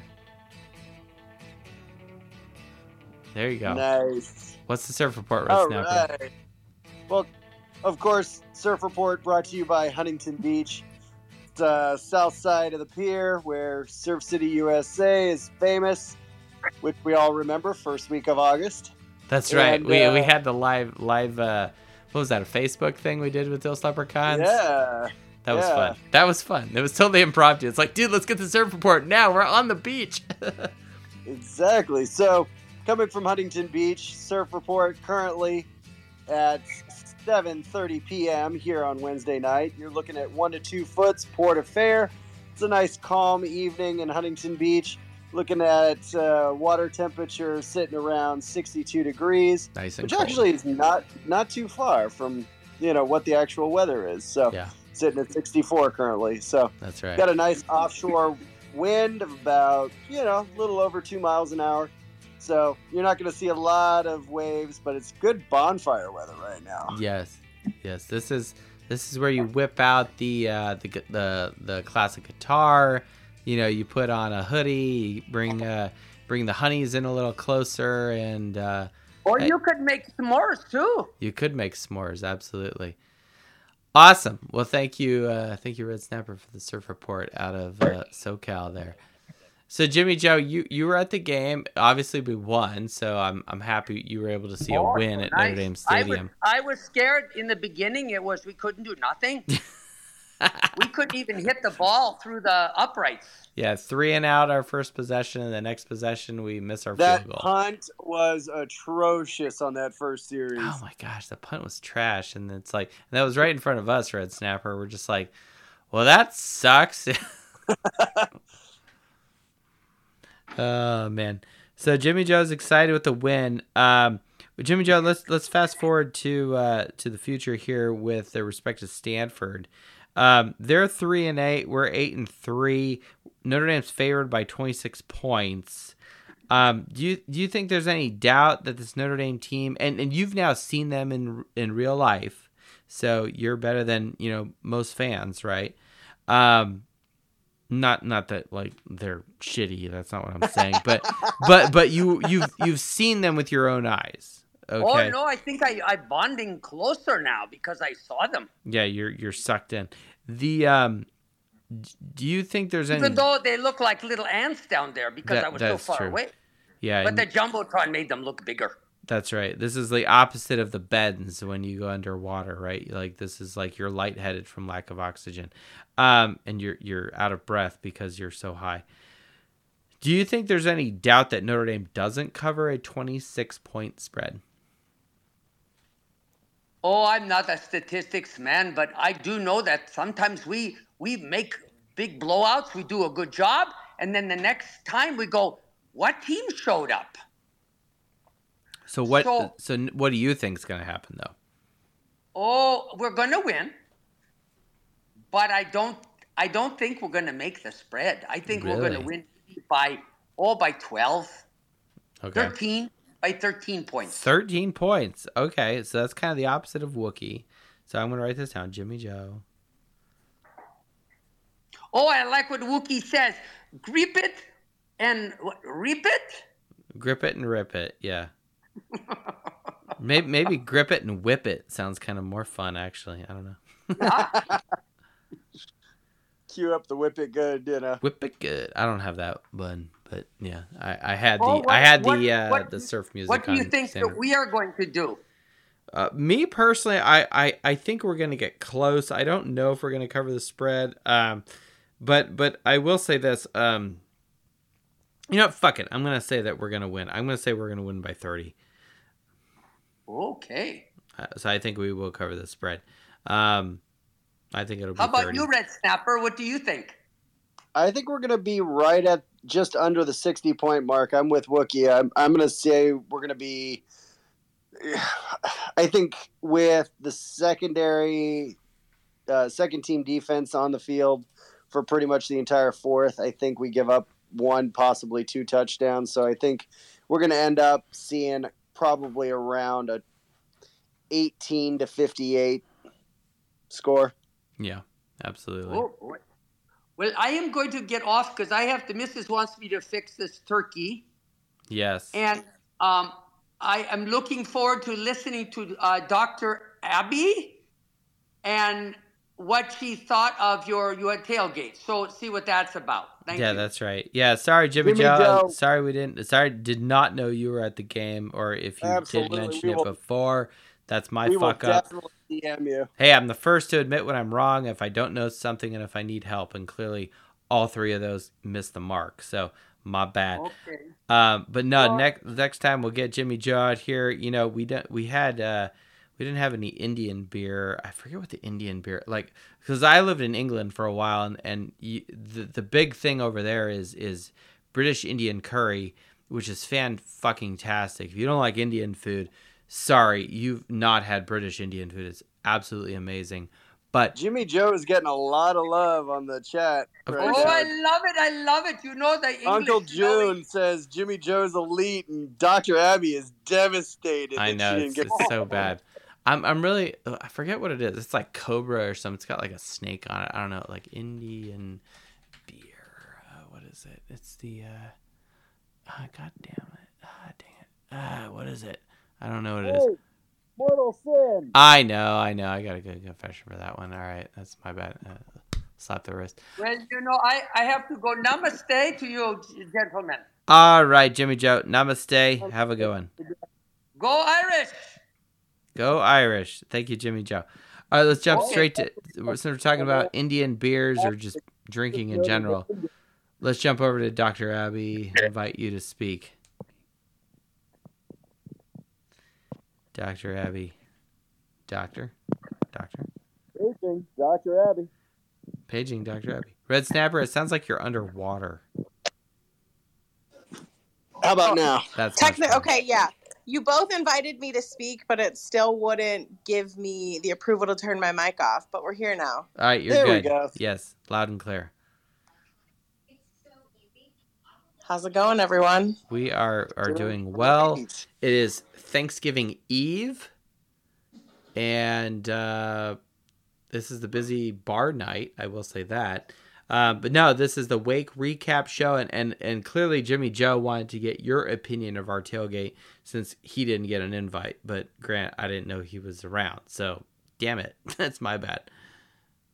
I swear I would have remembered if he said he was going to this game because I just know You're he is such him. a cool, interesting guy, and I'm just, I don't know. I, Uh, hey, no. I'm I'm at a loss for words. I don't think I don't recall him saying he was going to be there either. So I I'm definitely going to make an effort to you know try and directly communicate with him so this does not happen again. Maybe it's a language barrier thing. I don't know. Jimmy Joe, I see you're still on, so we're calling you out. You better tell us when you'll be there next year. Yeah, you can never over communicate, Jimmy Joe. Okay, that's it's, it's it's just hundred percent. That's just the fact. Doctor Abby, we knew you were going to be there. Uh, y- I was so happy that you stopped by with Big Al. That was awesome. Glad- Absolutely. uh, and and it looked like you were making your rounds to all sorts of other people, which we totally get, totally appreciate, totally understand. I Um, think Big Al was kind of surprised when I just called him out by name, like, "Hey, Big Al, it's how Big? Al. What, he's famous on Twitter. We've seen him. You know, I've seen him we drove Ireland. home. We got home Sunday, and I get a text from my mom after my fiance and I drove back to Columbus, like two hours later, and she goes, "I swear to God, if I hear one more time, do you know how many people came up to me and just said, "Are you Big Al?" He was like, That's awesome. "Yeah." so it means a lot to him that like people awesome. are invested in this whole thing, but he just ob- he has zero social media and is a true talk speak to text person so it doesn't even do a ton of like actual texting Yes. so the whole like work interwebs is uh, foreign to him he's he's just like like he gives off this aura that not only is excellence but it's like it's authority and it's like he doesn't have to say much. He's not like me that's just like running his mouth in notre dame stadium that someone's like wait a minute. That sounds like fighting irish faithful. And then like random people come up to me. Well okay it wasn't random people. It was at no suck with no usc which if anyone didn't see we're, we're, we're chilling in the tunnel. We're talking to um to adam dowling and mrs dowling right? And then all of a sudden uh, i just hear hey fighting irish faithful or, or something to that effect. And i turn around and someone's like hey like and then we introduce ourselves and it's just like holy shit. And so someone th- my voice clearly is resonating which is great. Now i don't know if it was the slur in my speech but i don't i don't think i clearly didn't have any scotch before the game. I just had a couple beers but uh but no like it's uh big al has has kind of a different different vibe to him with just his authority and he's just like a rock I got the "Welcome to the party" because I'm here now. Finally, vibe from him. I yeah, it. I love it. that'll be day to hear that. But that's kind of what he likes to give off, even though he is pushing 65. That's really where he's at with life right now. Fantastic. Good So- for him. All right, so so Dr. Abby, the first person who's joined the show tonight that actually uh, witnessed, experienced, uh, participated, however you want to describe it, our tailgate. Uh, was it a below average, above average, even better ifs? This is you can use constructive criticism. You don't have to be nice. If something sucked, I embrace it. No, it was wonderful. Um, your parents are the most lovely people. The Oh, only complaint I have, and this I'm sure is just a you're tied to Dos Leprechauns things, is the Uh-oh. Dos Leprechauns tailgate is like just out there away from the people, it is which is kind of nice because there was a lot of empty space There's a out lot there. space. at the Yeah. same time, you're like not in with the other people. This is true. Yeah, that that it, it is kind of a double edged sword that way, and and it's interesting. Like, so like, I mean, we're we're kind of associated with the Dos Leprechauns crew, right? So, um, so so we kind of purposely were back there. But if they say weren't there, we're in a different area, or just weren't there, period, uh, we probably would have been closer to the Joyce Center. Um, what's interesting is during the Pitt game that I was there for with Five Foot Nothing Pod, we ended up driving in, and I had to get basically not a police escort, but basically uh, ushered in and kind of bend some rules, quote unquote, to the parking lot to get parked right next to Dos Leprechauns. This time it's a little different, and maybe no one gives a shit because it's the last game of the year. Uh, Notre Dame's eight and three, or whatever, or because it's Wake Forest. That being said, um, the Joyce lot was a much less crowded for this game than it was for the last. Maybe the weather and the, the cold had something to do with that too. But the weather was pretty nice. It was very sunny, which was awesome.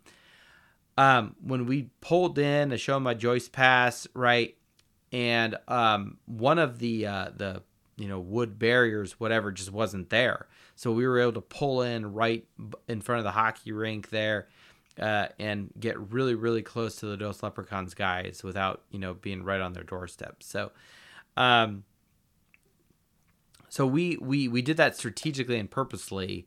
Um, and anyone who had seen us the previous uh, week could find us. So that was kind of our kind of our vibe and why we were back there. and that's totally fine. I loved it. It was easy to find you guys, but that's the only only thing that if I if I could have picked you guys up and moved you a little closer, that would have been it. I, I don't I don't think that's wrong at all. I'm okay with that as well. Well, good. Well, good. Uh, and and you didn't have uh, any of the beer burgers and brat or no, we didn't do brats. What did we do? Hot dogs and burgers. So no, there's no risk of uh, food-borne illnesses there. no, I'm I'm a great cook. What are you talking about?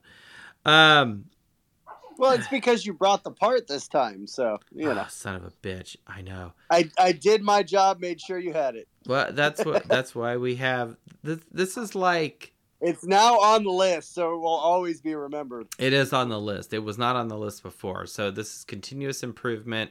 We uh, we added uh, the particular adapter from propane tank to grill.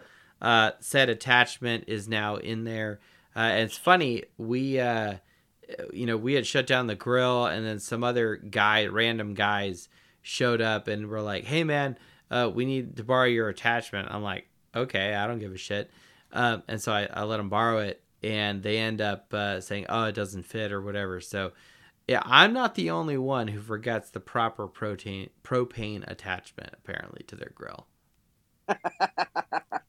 but my my only excuse is the fact that at home for grilling, like I'm doing tomorrow morning, uh, we're doing brisket, by the way, uh, for Thanksgiving. Nice. That's it. But again, we already had turkey, and I'm still eating turkey. Um, I don't mean that negative. It's just more of a fact.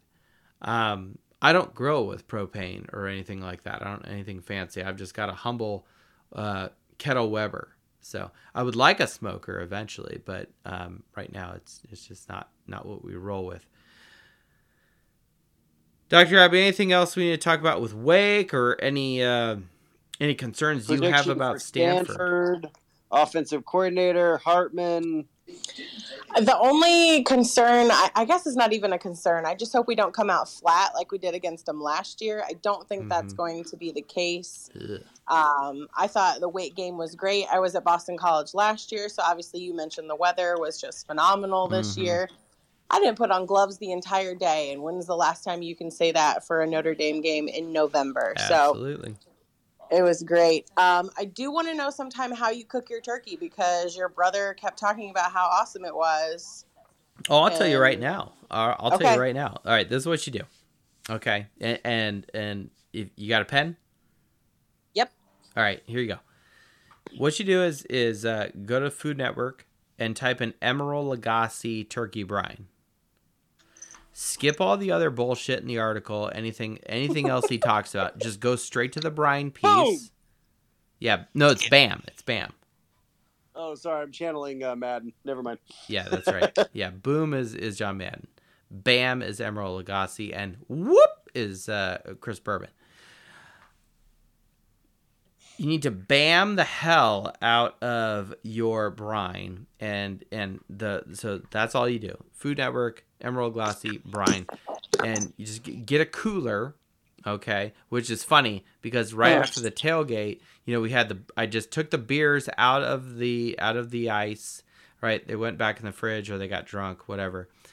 And the uh, the ice water that was left in the cooler, we just left it in there. And when we got home, we put the turkey in there and we put the brine in. The Brine is just even parts salt and sh- uh, brown sugar. You could use regular sugar if you wanted. Um, uh, two lemons, two oranges, and then some fresh herbs like thyme and rosemary. That's it. Put it in there, ideally for 24 hours. Uh, it needs to be on ice because it's a raw bird still. Oh, and obviously pull the gizzard and shit out. Um, ideally, your bird needs to be thawed prior to said uh, brining. Uh, even if it's a little frozen, though, the brine will help speed up that thawing, so that's a good thing. Just Um, add a little more salt to it. A little more salt, and you know, a little more salt never goes, never is too bad. Um, all right, so that's step one, and then four. Let's see, four hours. I, I guess it technically depends on the size of your bird, but in rule of thumb, four hours before you intend to eat, um, pull your bird out of the brine. Uh, you know, pat it dry as best you can with paper towels, whatever. Get a injector. Okay, this is key. Th- this is really what does it. Get an injector. You need to, and then you can Google like smoky turkey injection, whatever you want to call it. Basically, take a stick of butter, um, and then a cup of chicken broth and whatever seasonings you want. Um, put in a saucepan, melt it, uh, make it liquidy, mix it up, right? And take your injector and inject it all over in a grid pattern on your bird, okay? Both sides. Then this is what you do, right? This is key. Take your bird, put it breast side down, so it's ass end up, in your roasting pan. Put your oven at 425. Put your rack in the lowest bottom shelf. Okay? Put a little water or broth, whatever you want, in the bottom of your pan, just so you know, you because you're gonna use that for gravy. You can you can Google any gravy recipe you want. Put your bird in there, ass side up, for an hour at 425. You're gonna think this is crazy, but trust me, 425 and it's injected okay? No bag no no foil no nothing. Just exposed to the air. 425 for an hour. After that pull it out of the oven flip the bird get some towels that you don't give a shit about whatever or some that you want to destroy it's fine. Clean towels flip your bird and then put some more butter and salt over the breast side right? Because that's going to be the fancy side you want to display right to impress people and influence others. And then put it back in, lower the temp to 325 now, and put it in for about an hour and a half, two hours until it, it, it hits temp at about 160, 165. When it's done, you'll be that's so that's three hours. So you have an hour before cooking, or before you before you carve it and serve it. When you're done, pull it out, put it on a cutting board, just leave it on the cutting board, tent it lightly with foil, and just leave it. Don't touch it. Don't accost it. Don't peek. Nothing. Don't baste it. Don't do not baste. It, it, that's stupid. Don't you don't need to do it. If you've injected it, if you've brined it, if you've patted its ass with butter, whatever, you're good to go. Turkey's actually really easy to do if you follow those those those steps, which maybe isn't easy. I don't know. No, that actually sounds very manageable. It is mind blowingly great. And and if the I if I miss about it that, is- we I could DM me and I'll I'll break it down for you. Nope, I got it. The best part about it is the cook time. You know, everybody thinks turkeys take all day. Like three and a half, four hours, done, rested, ready to get carve in four hours. Well, and, awesome. and and here's the best part about about this this sequence. Okay, number one, it's it's from a book, right? You know that that we have here in the house, right? So that's why we do it. But it frees up your oven for the last hour. You know, you can you can do your stuffing, you can do you know some sweet potatoes, you know whatever you got. You can you freeze up your oven to to bake and cook whatever the fuck you want that you're also serving with your meal. Because your bird's already out it's on the cutting board it's covered gently with foil and it's all those juices are just distributing. And furthermore you can make your gravy right? You you get your um you, all the broth and the drippings right that are in the roasting pan. Make sure you put some water or some broth in there before you start the whole sucker. You take that stuff out you strain it. You can you know you make a roux and you make gravy from that. And it's perfect. Got it. Thank you. yeah absolutely. Yeah. Maybe i should do a, uh, a cooking podcast. Actually you know what's funny about that. The wife and i have talked about well she hasn't talked about it, i did. It was a uh, it was if i wasn't doing this show and and posting stuff on the uh, Dos Leprechauns uh, YouTube channel, um, I'd probably be doing something else. I would I had this idea to start a uh, a YouTube channel called Boozy Kitchen, and what it was is either be cooking stuff while drinking or just like trying things, and it was it would always be like comparing this to this. So like, what's better, Cheez-Its or Cheese Nips or who has the best restaurant free bread? You know, Olive Garden breadsticks or Red Red Lobster uh, chicken better chicken. Uh, Biscuits. yeah, yeah, yes. the, the cheddar biscuits, right? Um, personally, I think it's between Red Lobster and Texas Roadhouse biscuits. Or or- are those buns or biscuits? It doesn't matter. They're honey buns. Yeah. They're so good. Um, but it would just be like like comparing random shit, like like this box wine versus this box wine. You know, like just random random stuff that we just compare, and it's just compare and contrast. I love it. We got a lot of bye weeks, or I mean, a, a total off season. So Eh, maybe Notre totally Dame's trash. partake. You know, you never know. This may be more entertaining. You know. That's right. Uh, yeah. Well, so we'll see. You know, it, it's not very Notre Damey, but uh, it was something. Yeah, like, look, look. I like cooking. It's it's fun. It brings people together. You know, you, you know, f- cooking, cooking, and and feeding, and and and why another reason why I like tailgating is like grilling and stuff. Um, you know, you get to feed people. You know, and I have I have total fun with it. So. yeah, I love it. Well, Dr. All Abby, right, I really guys. appreciate you uh, joining us tonight. Um, let's see, Mac jumped off. We got Jeff, we got Nolan, and we got uh, Uncle June here. I think we'll jump into other people. Dr. Abby, thank you so much for joining us. Have a happy Thanksgiving. Good luck with your turkey. Uh, hopefully, Thanks, hopefully, guys. You too. absolutely. Blessings to you, and we are thankful for you joining us And tonight. cheers to Big Al. Happy Thanksgiving. Happy Thanksgiving. I'll let him know, guys. See ya. Absolutely. Oh, and you know, I just realized what we're going to go out with. This is going to be great. Let's go to Justin Cates at Justin Cates, aka Uncle June. On the Twitter, you've been invited to speak live from Arizona. He just dropped off. Oh no, there he is. Did he? I don't know. I see. There him. he is. There's Justin Cates. He's on mute. He'll go off mute in a sec. Get your Fighting Irish Faithful cookbooks in the new Etsy store. There you go. I like it. It's true. You know what I do need to do? I need to do like like a YouTube short or something of that. Like do this, then this, then this, and then it'll go viral. Yeah, this is a good recipe. I just we just do just a turkey. We do turkey breast and ham, and then uh, prime rib. So Ooh. we don't even do the full turkey. So it's pretty easy to brine a breast. I put mine Yes. in the old smoker, you know, Oh, and nice. let it go. Yeah, excellent, There excellent. go. There was a couple years where we did uh, ham and just turkey breast as well. It's good, but I'm not gonna lie. I sort of miss some of the dark meat. You know. Yeah, the dark dark meat is is is what the doc's all about. Don't don't don't read into that. Um, That that was a, that was a fun question around the table. yeah, don't. Like, okay, what does everyone prefer? We, I know I know what the doc likes. She likes the dark meat, right? It's high in protein. That's why. Exactly.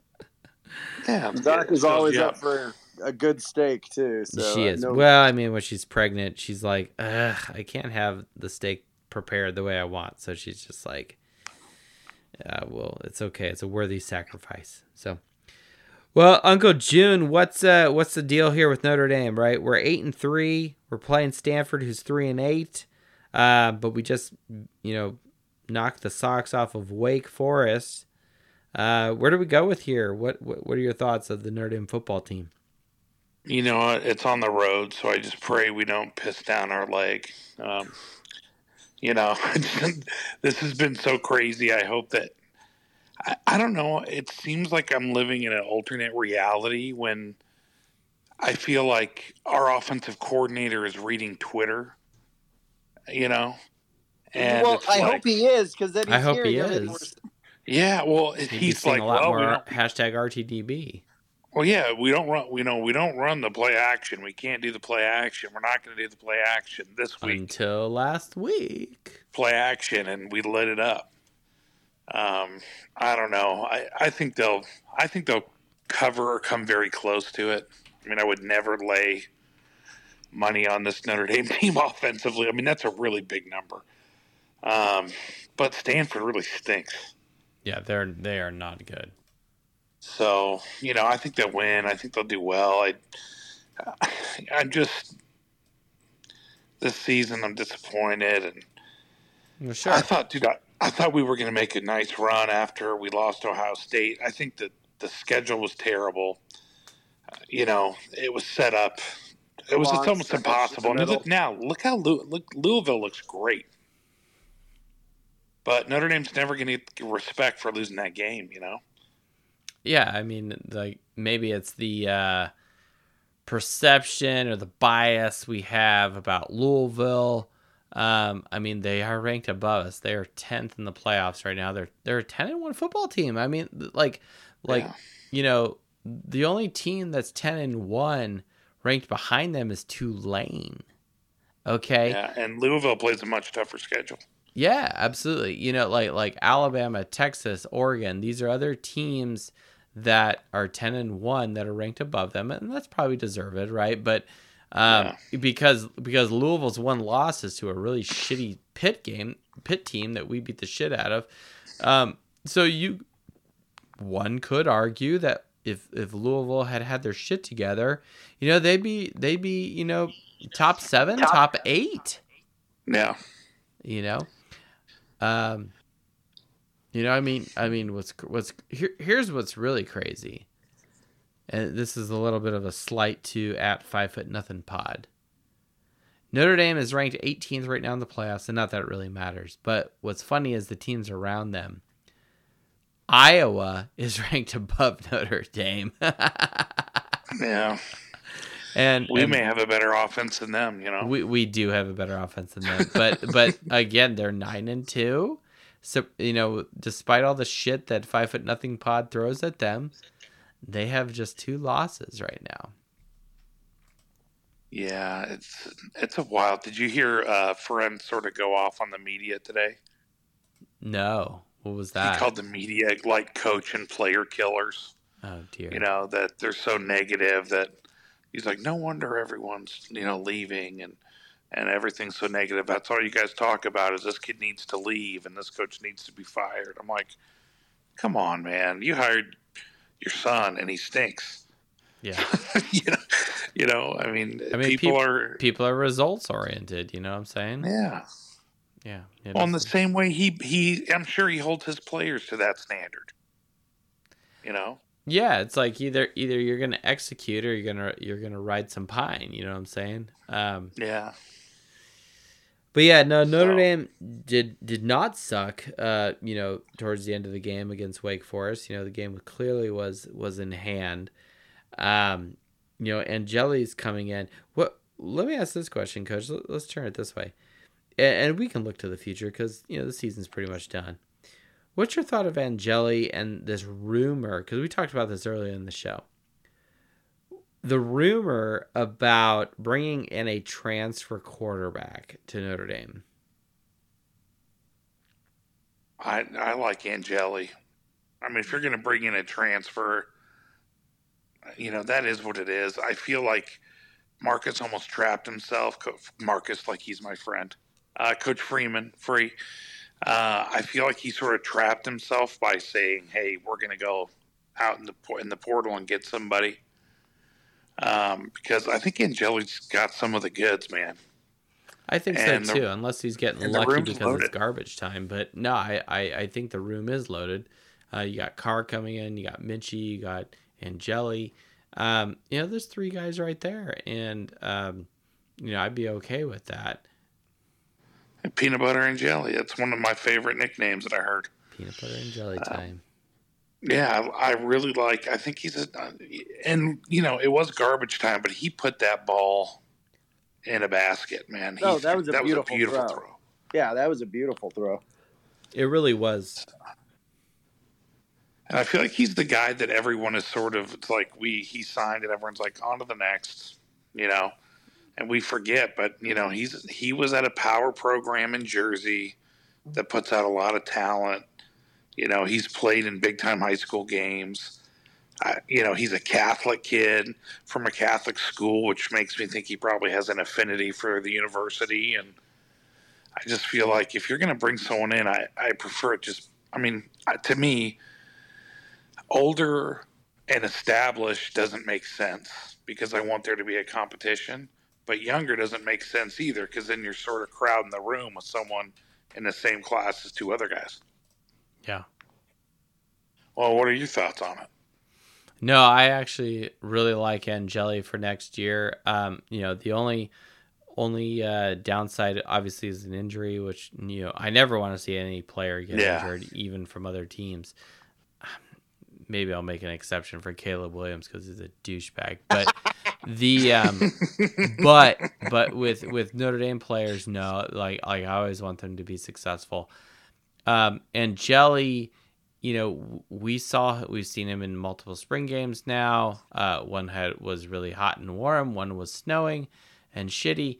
Um, he's looked great um, in the garbage time that he has gone out there, and um, you know he's he's uh, following in the footsteps of another uh, East Coast New Jersey uh, quarterback.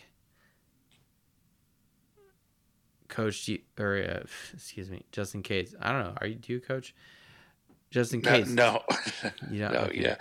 Coach Man, Case. uh, Who, who is who is the other? Is it recently? fairly recent. Who is the other? Uh, a fairly recent quarterback of Notre Dame, Out of Jersey? also from New Jersey. I don't know. Tell you're gonna have to help me. Brandon Wimbush. Oh, there we go. Yeah, Yeah, he, well, he doesn't run that well, but he definitely throws it. he Brandon Wimbush. Well, well hold on, because I actually have this. Brandon Wimbush is one of the best rushers from no, for Notre Dame that I that I've been able to do in my limited research in averaging carries per touchdown. So an efficiency thing. The best is Travis he was a Thomas. ridiculous runner. Yeah, The best is Travis Thomas. He scores really, a that's touchdown. surprising. He scores a touch. The the he only had five touchdowns, Oh. but and, and only 27 carries, so it's limited. But Travis Thomas is carries per touchdown ratio was 5.4, really good. He's By the way, I don't want to get off uh, on a tangent, but the Travis Thomas story is a great story. Yeah.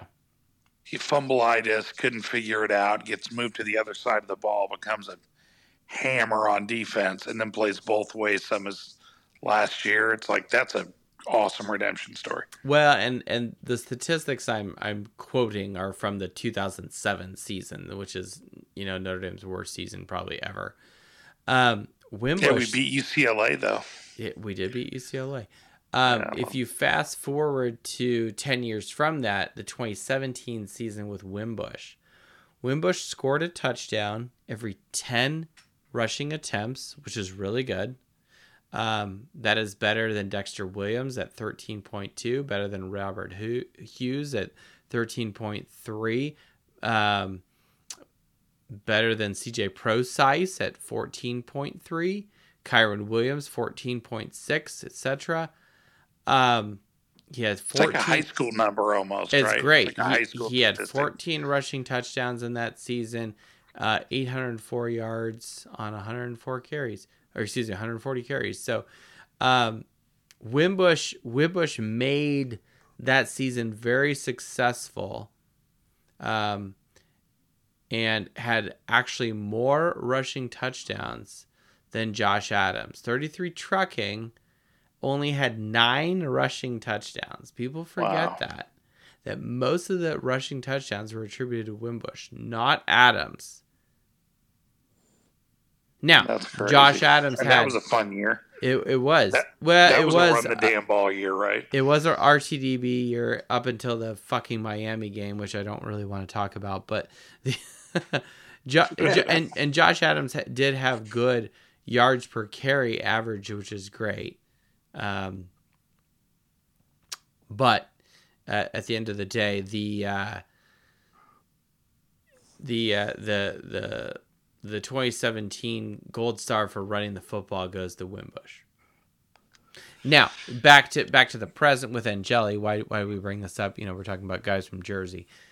Um, Angeli, I don't necessarily want him to run the football, um, although that's how he uh, did score a touchdown in the spring game two years ago. Yeah, well, and if he can use his legs just effectively to, you know, like uh, like Ohio State fans talk a lot about like C.J. Stroud, like being told to not use his legs because they don't want to get him hurt last year. Right. But he, but you know, so they would just drop nine in coverage, and Stroud could have taken off. It's like if he can do that, he can be deadly, and you know, and like you know, the thing that the it does scare me the injury stuff, but part of me is that's every year. You know, I mean, if Hartman got if Hartman got clipped this year, then you know we were in trouble. I mean, or maybe not. Well, and and uh, I think earlier in the year we would have thought that. I think now that we have seen Hartman, um, Coach Parseghian has said we were sold sold a bill of goods. You know, whatever you know his his thought is on that, uh, which I don't necessarily see he's wrong. I maybe not have this the exact same opinion, but but I do think that Notre Dame did a good job of marketing him as a experienced yeah. guy that had put up a lot of numbers at Wake Forest, but it is Wake Forest. Now I also and was a goofy system that that long mesh. Yeah, and, which which I absolutely hate. You know, so that being said, um, with Angeli, again, we're playing a garbage Stanford team. It's probably the worst Stanford team we've played in my memory. You know, I didn't I didn't go through the the the history of Stanford's records and all that shit, but I I don't think that that Stanford is going to to really have a chance in their own stadium. And if, if well, say yes, Hartman was injured or he declared early for the draft, which I don't know why he would, because he really needs as much. Uh, he needs to kind of turn things around, quite frankly, um, for his draft stock. But if Angel, let, us pretend for some whatever reason that Angeli had to be the starter. especially against Stanford, I have zero problems with that. Depending on Yeah, the who yeah. we get in the bowl game draw, you know, it, I'm on the fence, but again, it's a bowl game. It's a, it's going to be a meaningless bowl. It's going to be the Pop Tarts Bowl or the Pinstripe Bowl or whatever it is. Um, it is not. We are not going to New Year's Six. Um, so we, I've kind of moved on from that, but I don't know. It's uh, it, the quarterback situation is always interesting at Notre Dame, and it is my hope that we do not get a transfer quarterback. I forget who it was, but someone made the comment that if Notre Dame's going to go to the transfer portal, don't go there for a quarterback, go there for receivers. Yeah. Yeah. Uh, yeah, or defensive linemen, you know. Uh, yeah, the the quarterback thing. Just, I I think I'm with you on that. I mean, I think in case of emergency, break glass for quarterback in a transfer portal. You know. And But but I don't I don't think we're at that point though. No, I don't either. We, I'm we are saying- I think it's all- I emergency think- status anymore. No, I Yeah, don't think- think we are either. You know, this isn't Yeah. this isn't 2011. We're like, oh shit, we better get Jack Coan. You know, like that. That's not what's going on after after we've had Ian Book for for three fucking seasons in a row.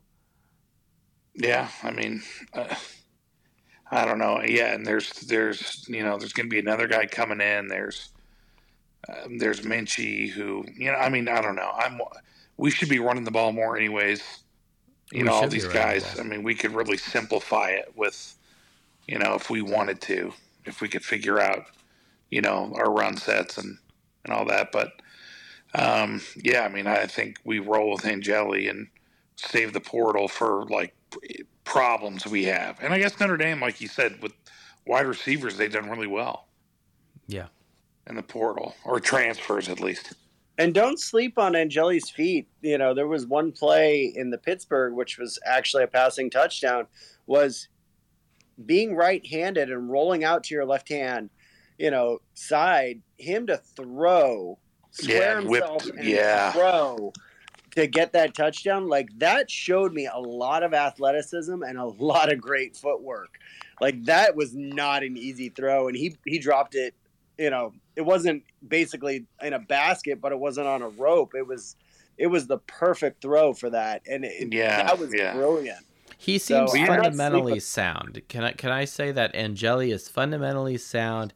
He's been smart with the football. Again, it's garbage time, so we'll see what it is against a a better opponent and b you know in a quote unquote tighter game, right? Like like the pressure is off at that point, and you're just like, hey, I got to go out here and not fuck up and and do a good job. But you know, again, you know if he's if he's audibling and and changing the play at the line of scrimmage because he sees something and so he's like, hey, like, like he's taking ownership, he's taking leadership, and Yeah. and and um, he's got a got a understanding of the playbook, understanding of protections that he needs to call out or whatever he's doing um, to make shit happen, and he throws it to to to Faison, which is great.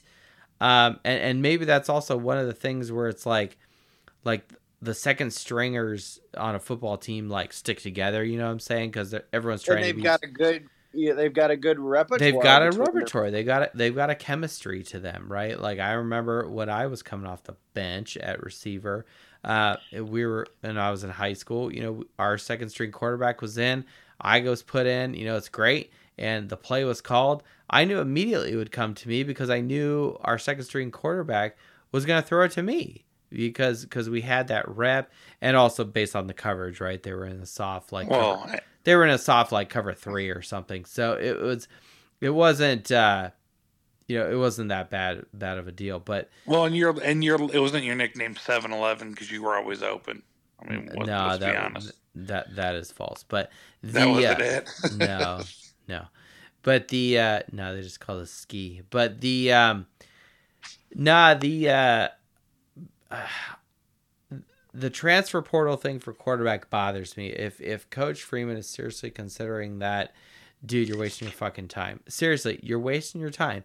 Unless you know Michael Penix or something like someone like that is unhappy and wants to enter the transfer por- portal. But I don't see that happening. Go get receivers instead. Go get D linemen. I love that.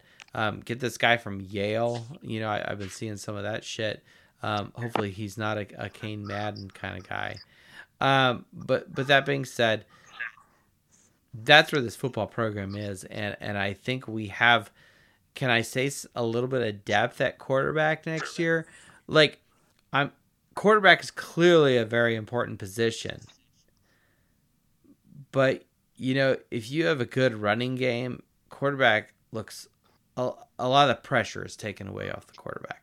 Amen to that. And I think another angle too, and maybe it's something that needs to be said to to Freeman is he's almost disrespecting his own recruiting by then going to the portal for a quarterback. You That's worked your ass off Yeah, to get CJ Carr. You've That's worked your ass off to get Minchey.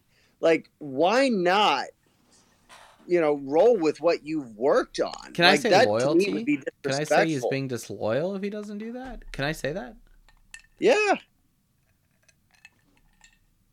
So some loyalty to the recruits that you've brought in at quarterback, arguably the most important position on the football team, other than maybe D line. and we're not talking about you know slouches, three stars. We're talking about some good blue chip players. I mean, Like, this is CJ Carr. He's he's a fucking grandson of national champion Michigan coach Lloyd Carr. Right? There's there's some optics to this with bringing CJ Carr in, right? And, and I'm not saying like just because you bring CJ Carr in you have to start him day one. That's not what I'm saying. You know, he's got to he's got to work through the system. He's got to got to come up to uh, you know the the level and and win the job if if he is so worthy.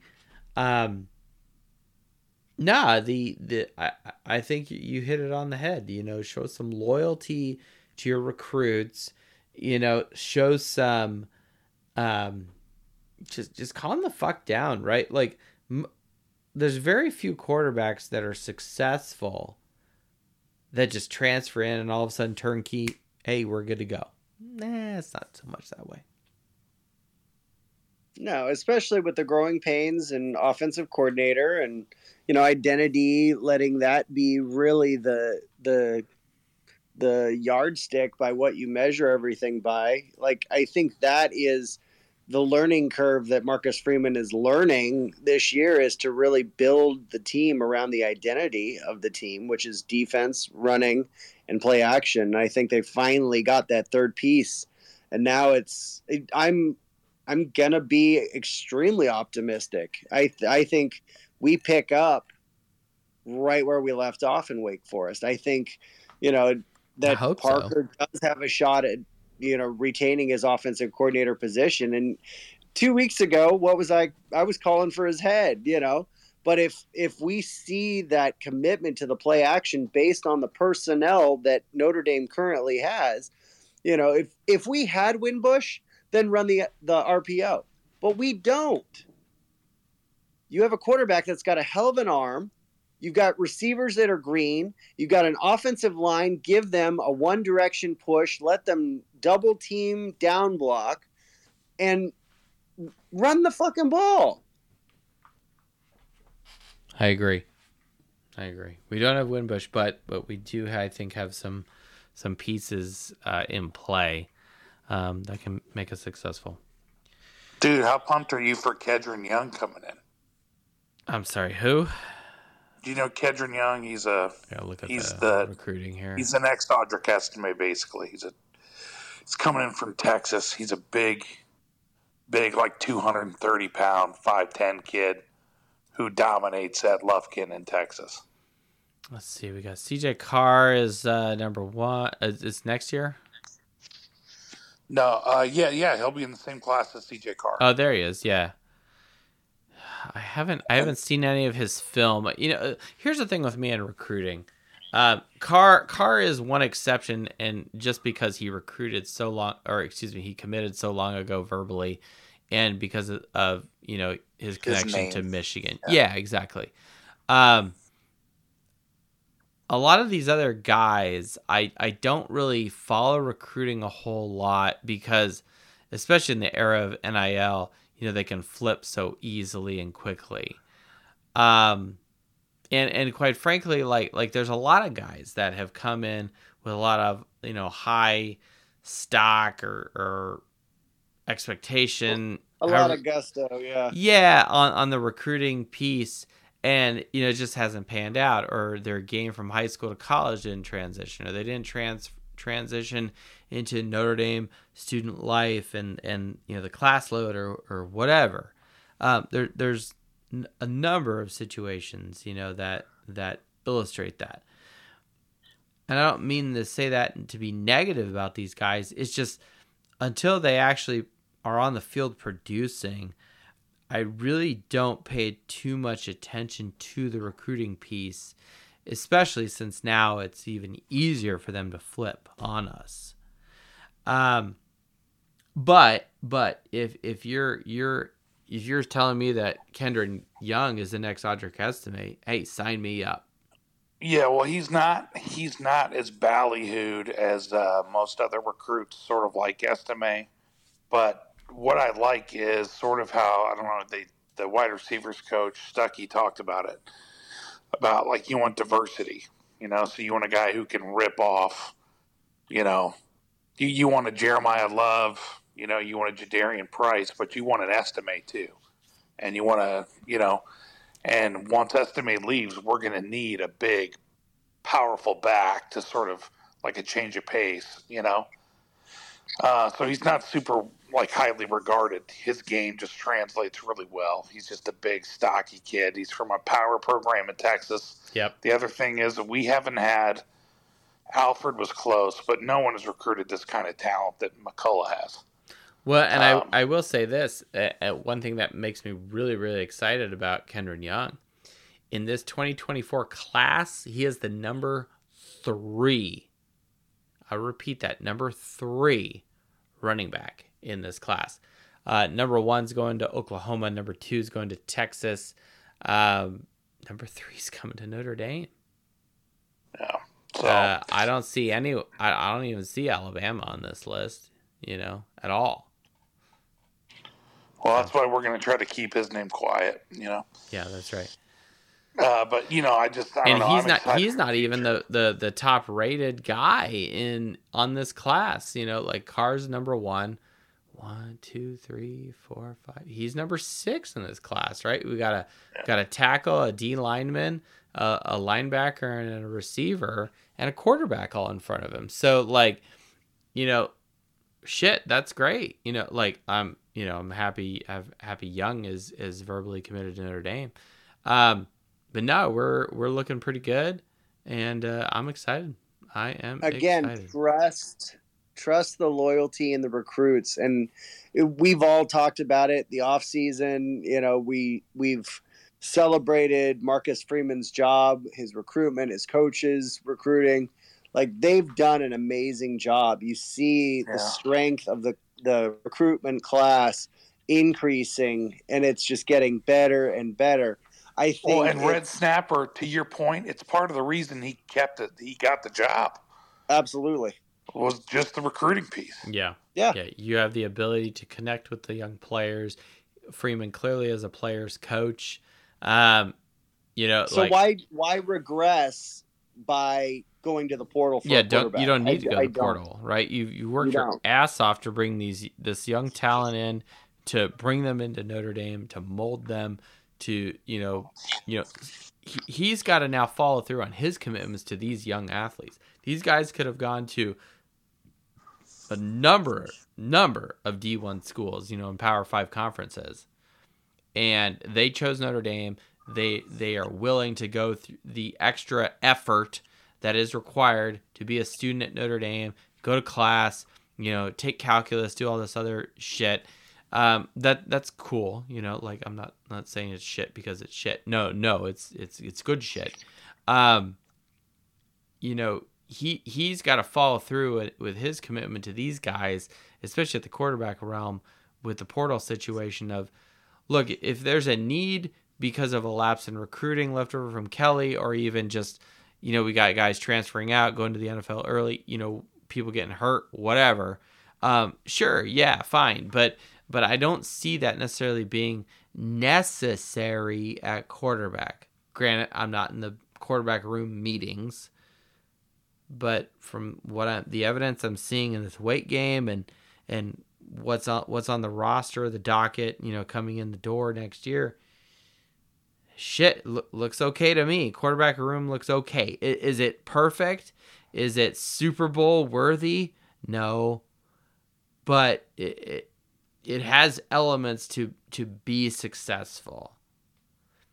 When we've had a pantry and the cupboards have been bare for how many years, the fact that we actually have a stockpile and the cupboards aren't bare is amazing. And then you look at, you know, we're not dealing with, you know, the 99 cent store brand. We're dealing with some good quality Whole Foods, you know, marketing.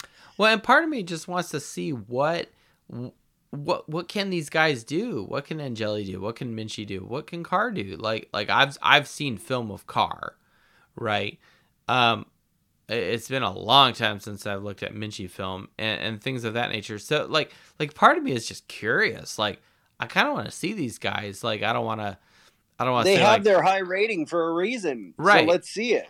Right. And like I, I also don't want to be like, well, we got to play them to really know what to see. Like I, I think that's a little dangerous, but um and not in the cool Maverick dangerous way of like it's eh, I don't know. I, I'm I'm very curious uh, about this and look, we've right now per 24/7 sports next year we're the 8th ranked uh, recruiting class. So it's not top 5 yet. Um but uh, you know it's really good. It's really good.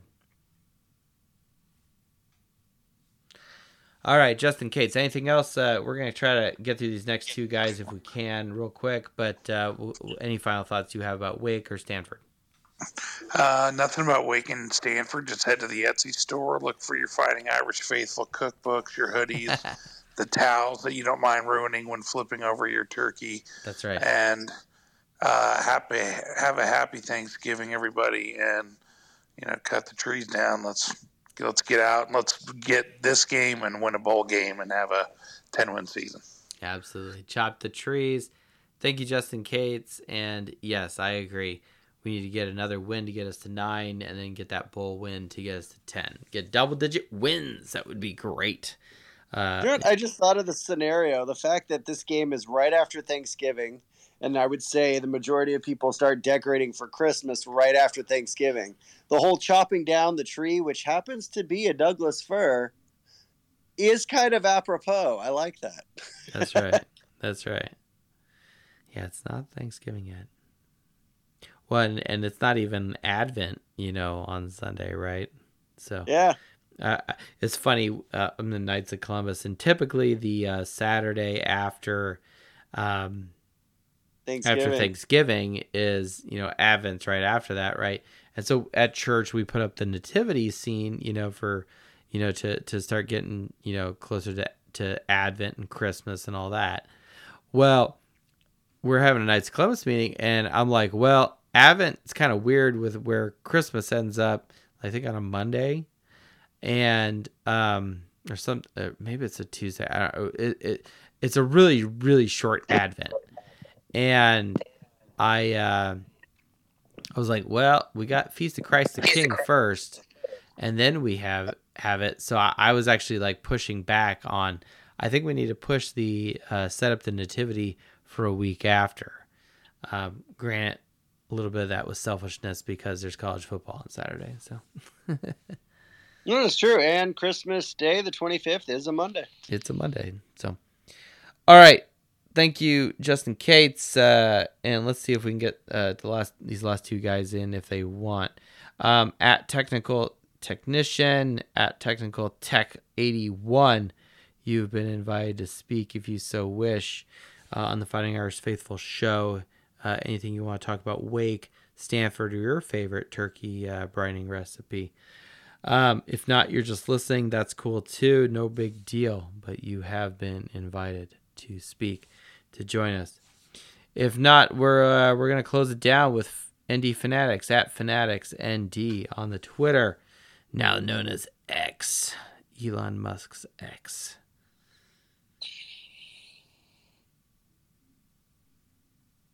Mueller. Bueller. if not, everyone's just listening. That's cool too. I mean, it's late. It's it's eleven thirty here. Um, everyone else is at the bar. Maybe everyone's at the bar. I don't know. Fanatics ND, I see you there. You're on mute. Pink button. Let's go. Happy Thanksgiving Eve or happy Thanksgiving if you're overseas. Can you guys hear me? Yeah, man. Welcome back. Welcome Yeah. back. Happy Wednesday before the airing of grievances. Yep, yep. Um, I don't really, you know, I normally have some stats tonight. I don't really have anything. It's more emotional, but I guess Me it's too. the holidays, so it's an emotional time. So it's you know par for the course. I will say, if Steve Angeli does not get more than five series in this last game, then also doesn't see a half in the bowl game, I'm gonna lose my mind. I just don't understand. Like, we are gonna have an okay. They get a transfer quarterback. That's fine. We did that this year. It was the best transfer quarterback, arguably going into the uh, off season. There's not a cohesion with the wide receiver core, so let's start building that.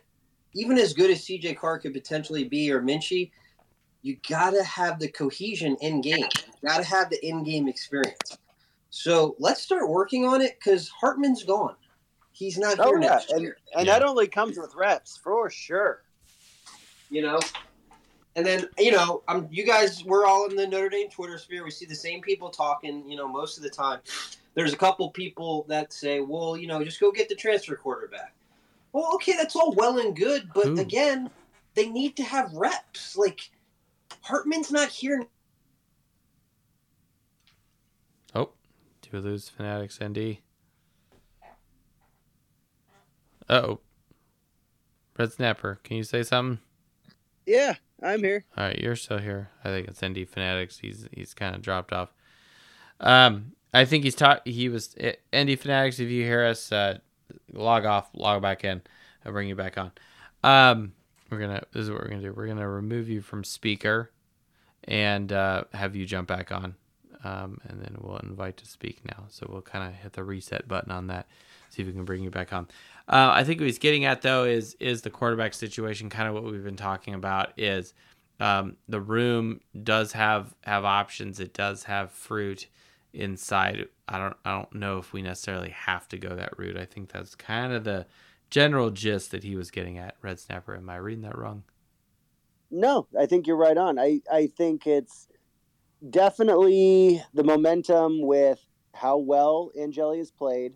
Yeah, like it, you said it's garbage time, but you know, the, I think really the the big key we got was that you know tweet that Parker acknowledged that it was an an uh, you know an audible out of the play that was called. He read the defense. It was a beautiful call, beautiful pass for him to have that kind of awareness is one thing. For them to have him educated enough to know the offense, to know and even make that call, for him to have the guts and confidence to actually call it, that speaks everything of what you want to build. And what ND Fanatics was saying is, you know, regardless of if it's CJ Carr or if it is somebody from the transfer portal, Angeli already has reps with the guys on the squad. He already knows the offense. He is already building that cohesion with his receiver core, which is young. And every pass, every rep, whether it's practice, whether it's warm up for a game, all of those things are going to translate to being able to read yourself, your relationship on the field, and it's just having that second step you know that is just going to give you that little bit more of an advantage and i i see that with angeli. And everything we've seen from the spring game two years ago to he just he looks calm and composed. I, i've never seen a freshman two years ago at the spring game have that kind of you know bravado almost. It, it, it does kind of come off with a, a, very quiet confidence. And I do like, and maybe it's just me again, my procrasti- or prognosticating ways, but the fact that Hartman's pointing at him like he's the guy, like I think that's yeah, more than just he's in now because it's garbage time in the game. Is he I saying think he's it our really future? is. I think he is. I think he's saying that this this kid is really good, and it, I I can't wait to see what it looks like. I I'm optimistic for this game. I I hope that he does come in in the third, and that Angeli has the ability to get two passing touchdowns under his belt. Does keep the game wide open so that Minchey gets a chance to get in and run with the run with the team. Yeah. Let's see if we can get back to uh, ND Fanatics here. Yeah, sorry about that. Um, yeah, That's all right. I just to expand on that. You know, granted, it's an extreme because we're not quite at this level right now, but Alabama had Tua as the backup to Jalen Hurts, and they weren't doing anything offensively in a national championship game. And Nick Saban didn't have any problem going to the backup quarterback. Like, you can't be afraid to make a change. Like, what, eight consecutive offensive drives against Clemson with no production? you have to make a change there. Like, I, I do, it's just mind boggling, you know. And you know, Brian, I will give Brian Kelly credit. I know, I know we're all kind of critics here in this group, you know, not to speak for anybody else, but Brian Kelly would make quarterback changes. He he'd utilize his backup, and you're only as good as your backup. Uh, Georgia a couple years ago when they came to Notre Dame, they had a freshman quarterback come in. Ohio State had a freshman quarterback this year. Like you got to be two and three deep at the quarterback position. You got to give those guys reps. I mean, I'll go back to when Ohio State last won that championship. That was with their backup quarterback. When Florida was winning back to back, they had Chris Leak and uh, oh man, the Notre Dame hater uh, Tim Tebow. It's just we're scared to utilize and go into quarterback depth. Well, you know what? Then we have a problem with development. We need to look at coaching, and that's a whole nother topic for another day. Yeah, yeah, it is. Yeah, absolutely. No, I think I think you're onto something there. You know, the um we shouldn't be afraid of the transfer portal, but it, it needs to be utilized when it's necessary. And I'm not convinced, at least on the on the right now, that that it is necessary, and I I don't see it that way.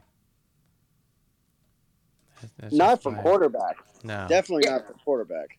no. And I'll just add, guys, like, you know, some people were posting, like Pete Sampson posted, somebody else posted, like, Notre Dame's scoring average this year and, you know, their top whatever. But I, I was at that NC State game and then watching the other games at home. And I know you guys went to a couple games. Hartman is just out of sync, especially in the first quarterback with his receivers. He often throws over their heads. And it was like Mitchell Evans was great catching these crazy passes, but that was him making Hartman look good, not Hartman really putting the ball where the ball needed to be. And he's below 60% for his career completion percentage. It's not good. And here we go. I got some stats. Here we go.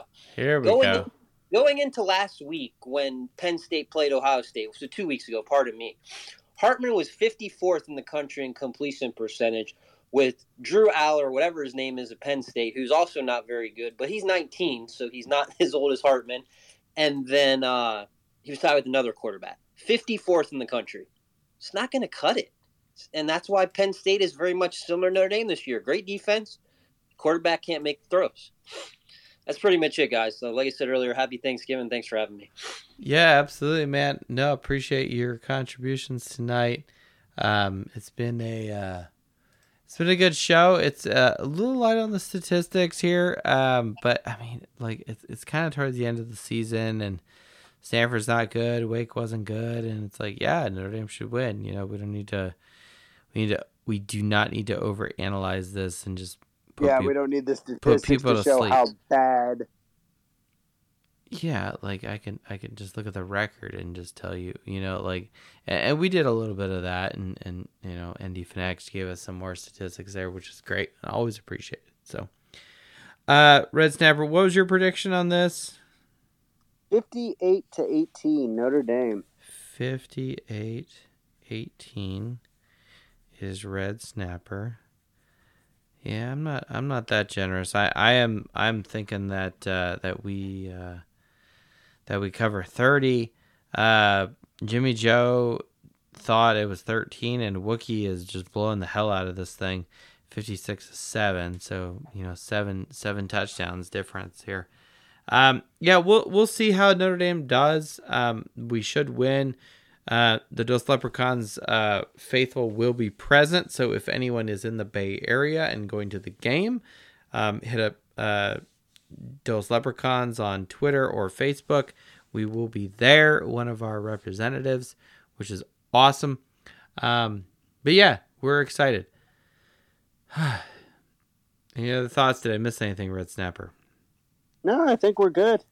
I think the the big one that we kind of stumbled on was Marcus Freeman needs to just be loyal to his own recruitment effort.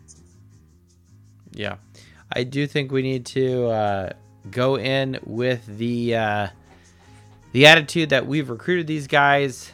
They've they've had you know hundred basically hundred teams that they could choose from, and they chose Notre Dame.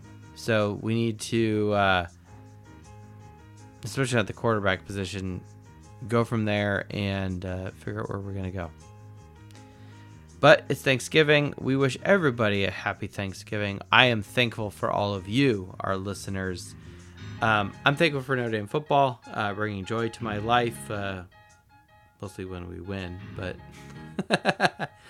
um, but I am thankful for hearing Jimmy Joe getting his first yeah, Notre Dame Jimmy game. Joe gets his first and game. the way he signed off, go Irish, like a true Irish fan who's, you know, definitely been able to cheer inside the stadium. So yeah, We'll go out with a little Charlie Brown music here. It's, for some reason, I'm getting a getting a Charlie Brown Thanksgiving vibe. So enjoy your turkey. Uh, if again, if you have last minute uh, uh, turkey recipe needs, uh, hit, hit me up. DM me. Right? Don't don't you know whatever. Um, I'll, I'll hook you up.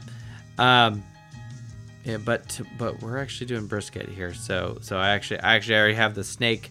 Uh, of briquettes already ready to go in the uh, in the in the Weber tonight. So uh, tomorrow morning uh, we'll get that sucker fired up. I think seven. I'm gonna set the alarm and we'll just roll with it. sweet. We're aiming for an hour to two hours in the in the warm cooler. So You do you want to sneak Mac on? I'm so tired. Sorry, Mac. You dropped off. It's way too late and it's approaching midnight and I'm exhausted. So sorry, Mac. Uh, we'll get you next time. I get you in the post game show. This is the Fighting Irish Faithful Show. Thank you for joining us. The Wake recap and the Stanford pregame show. Really appreciate everybody. Go Irish. Have a happy Thanksgiving. And games on the Pac 12 network. We'll see you then. Take care. Go Irish. Beat trees.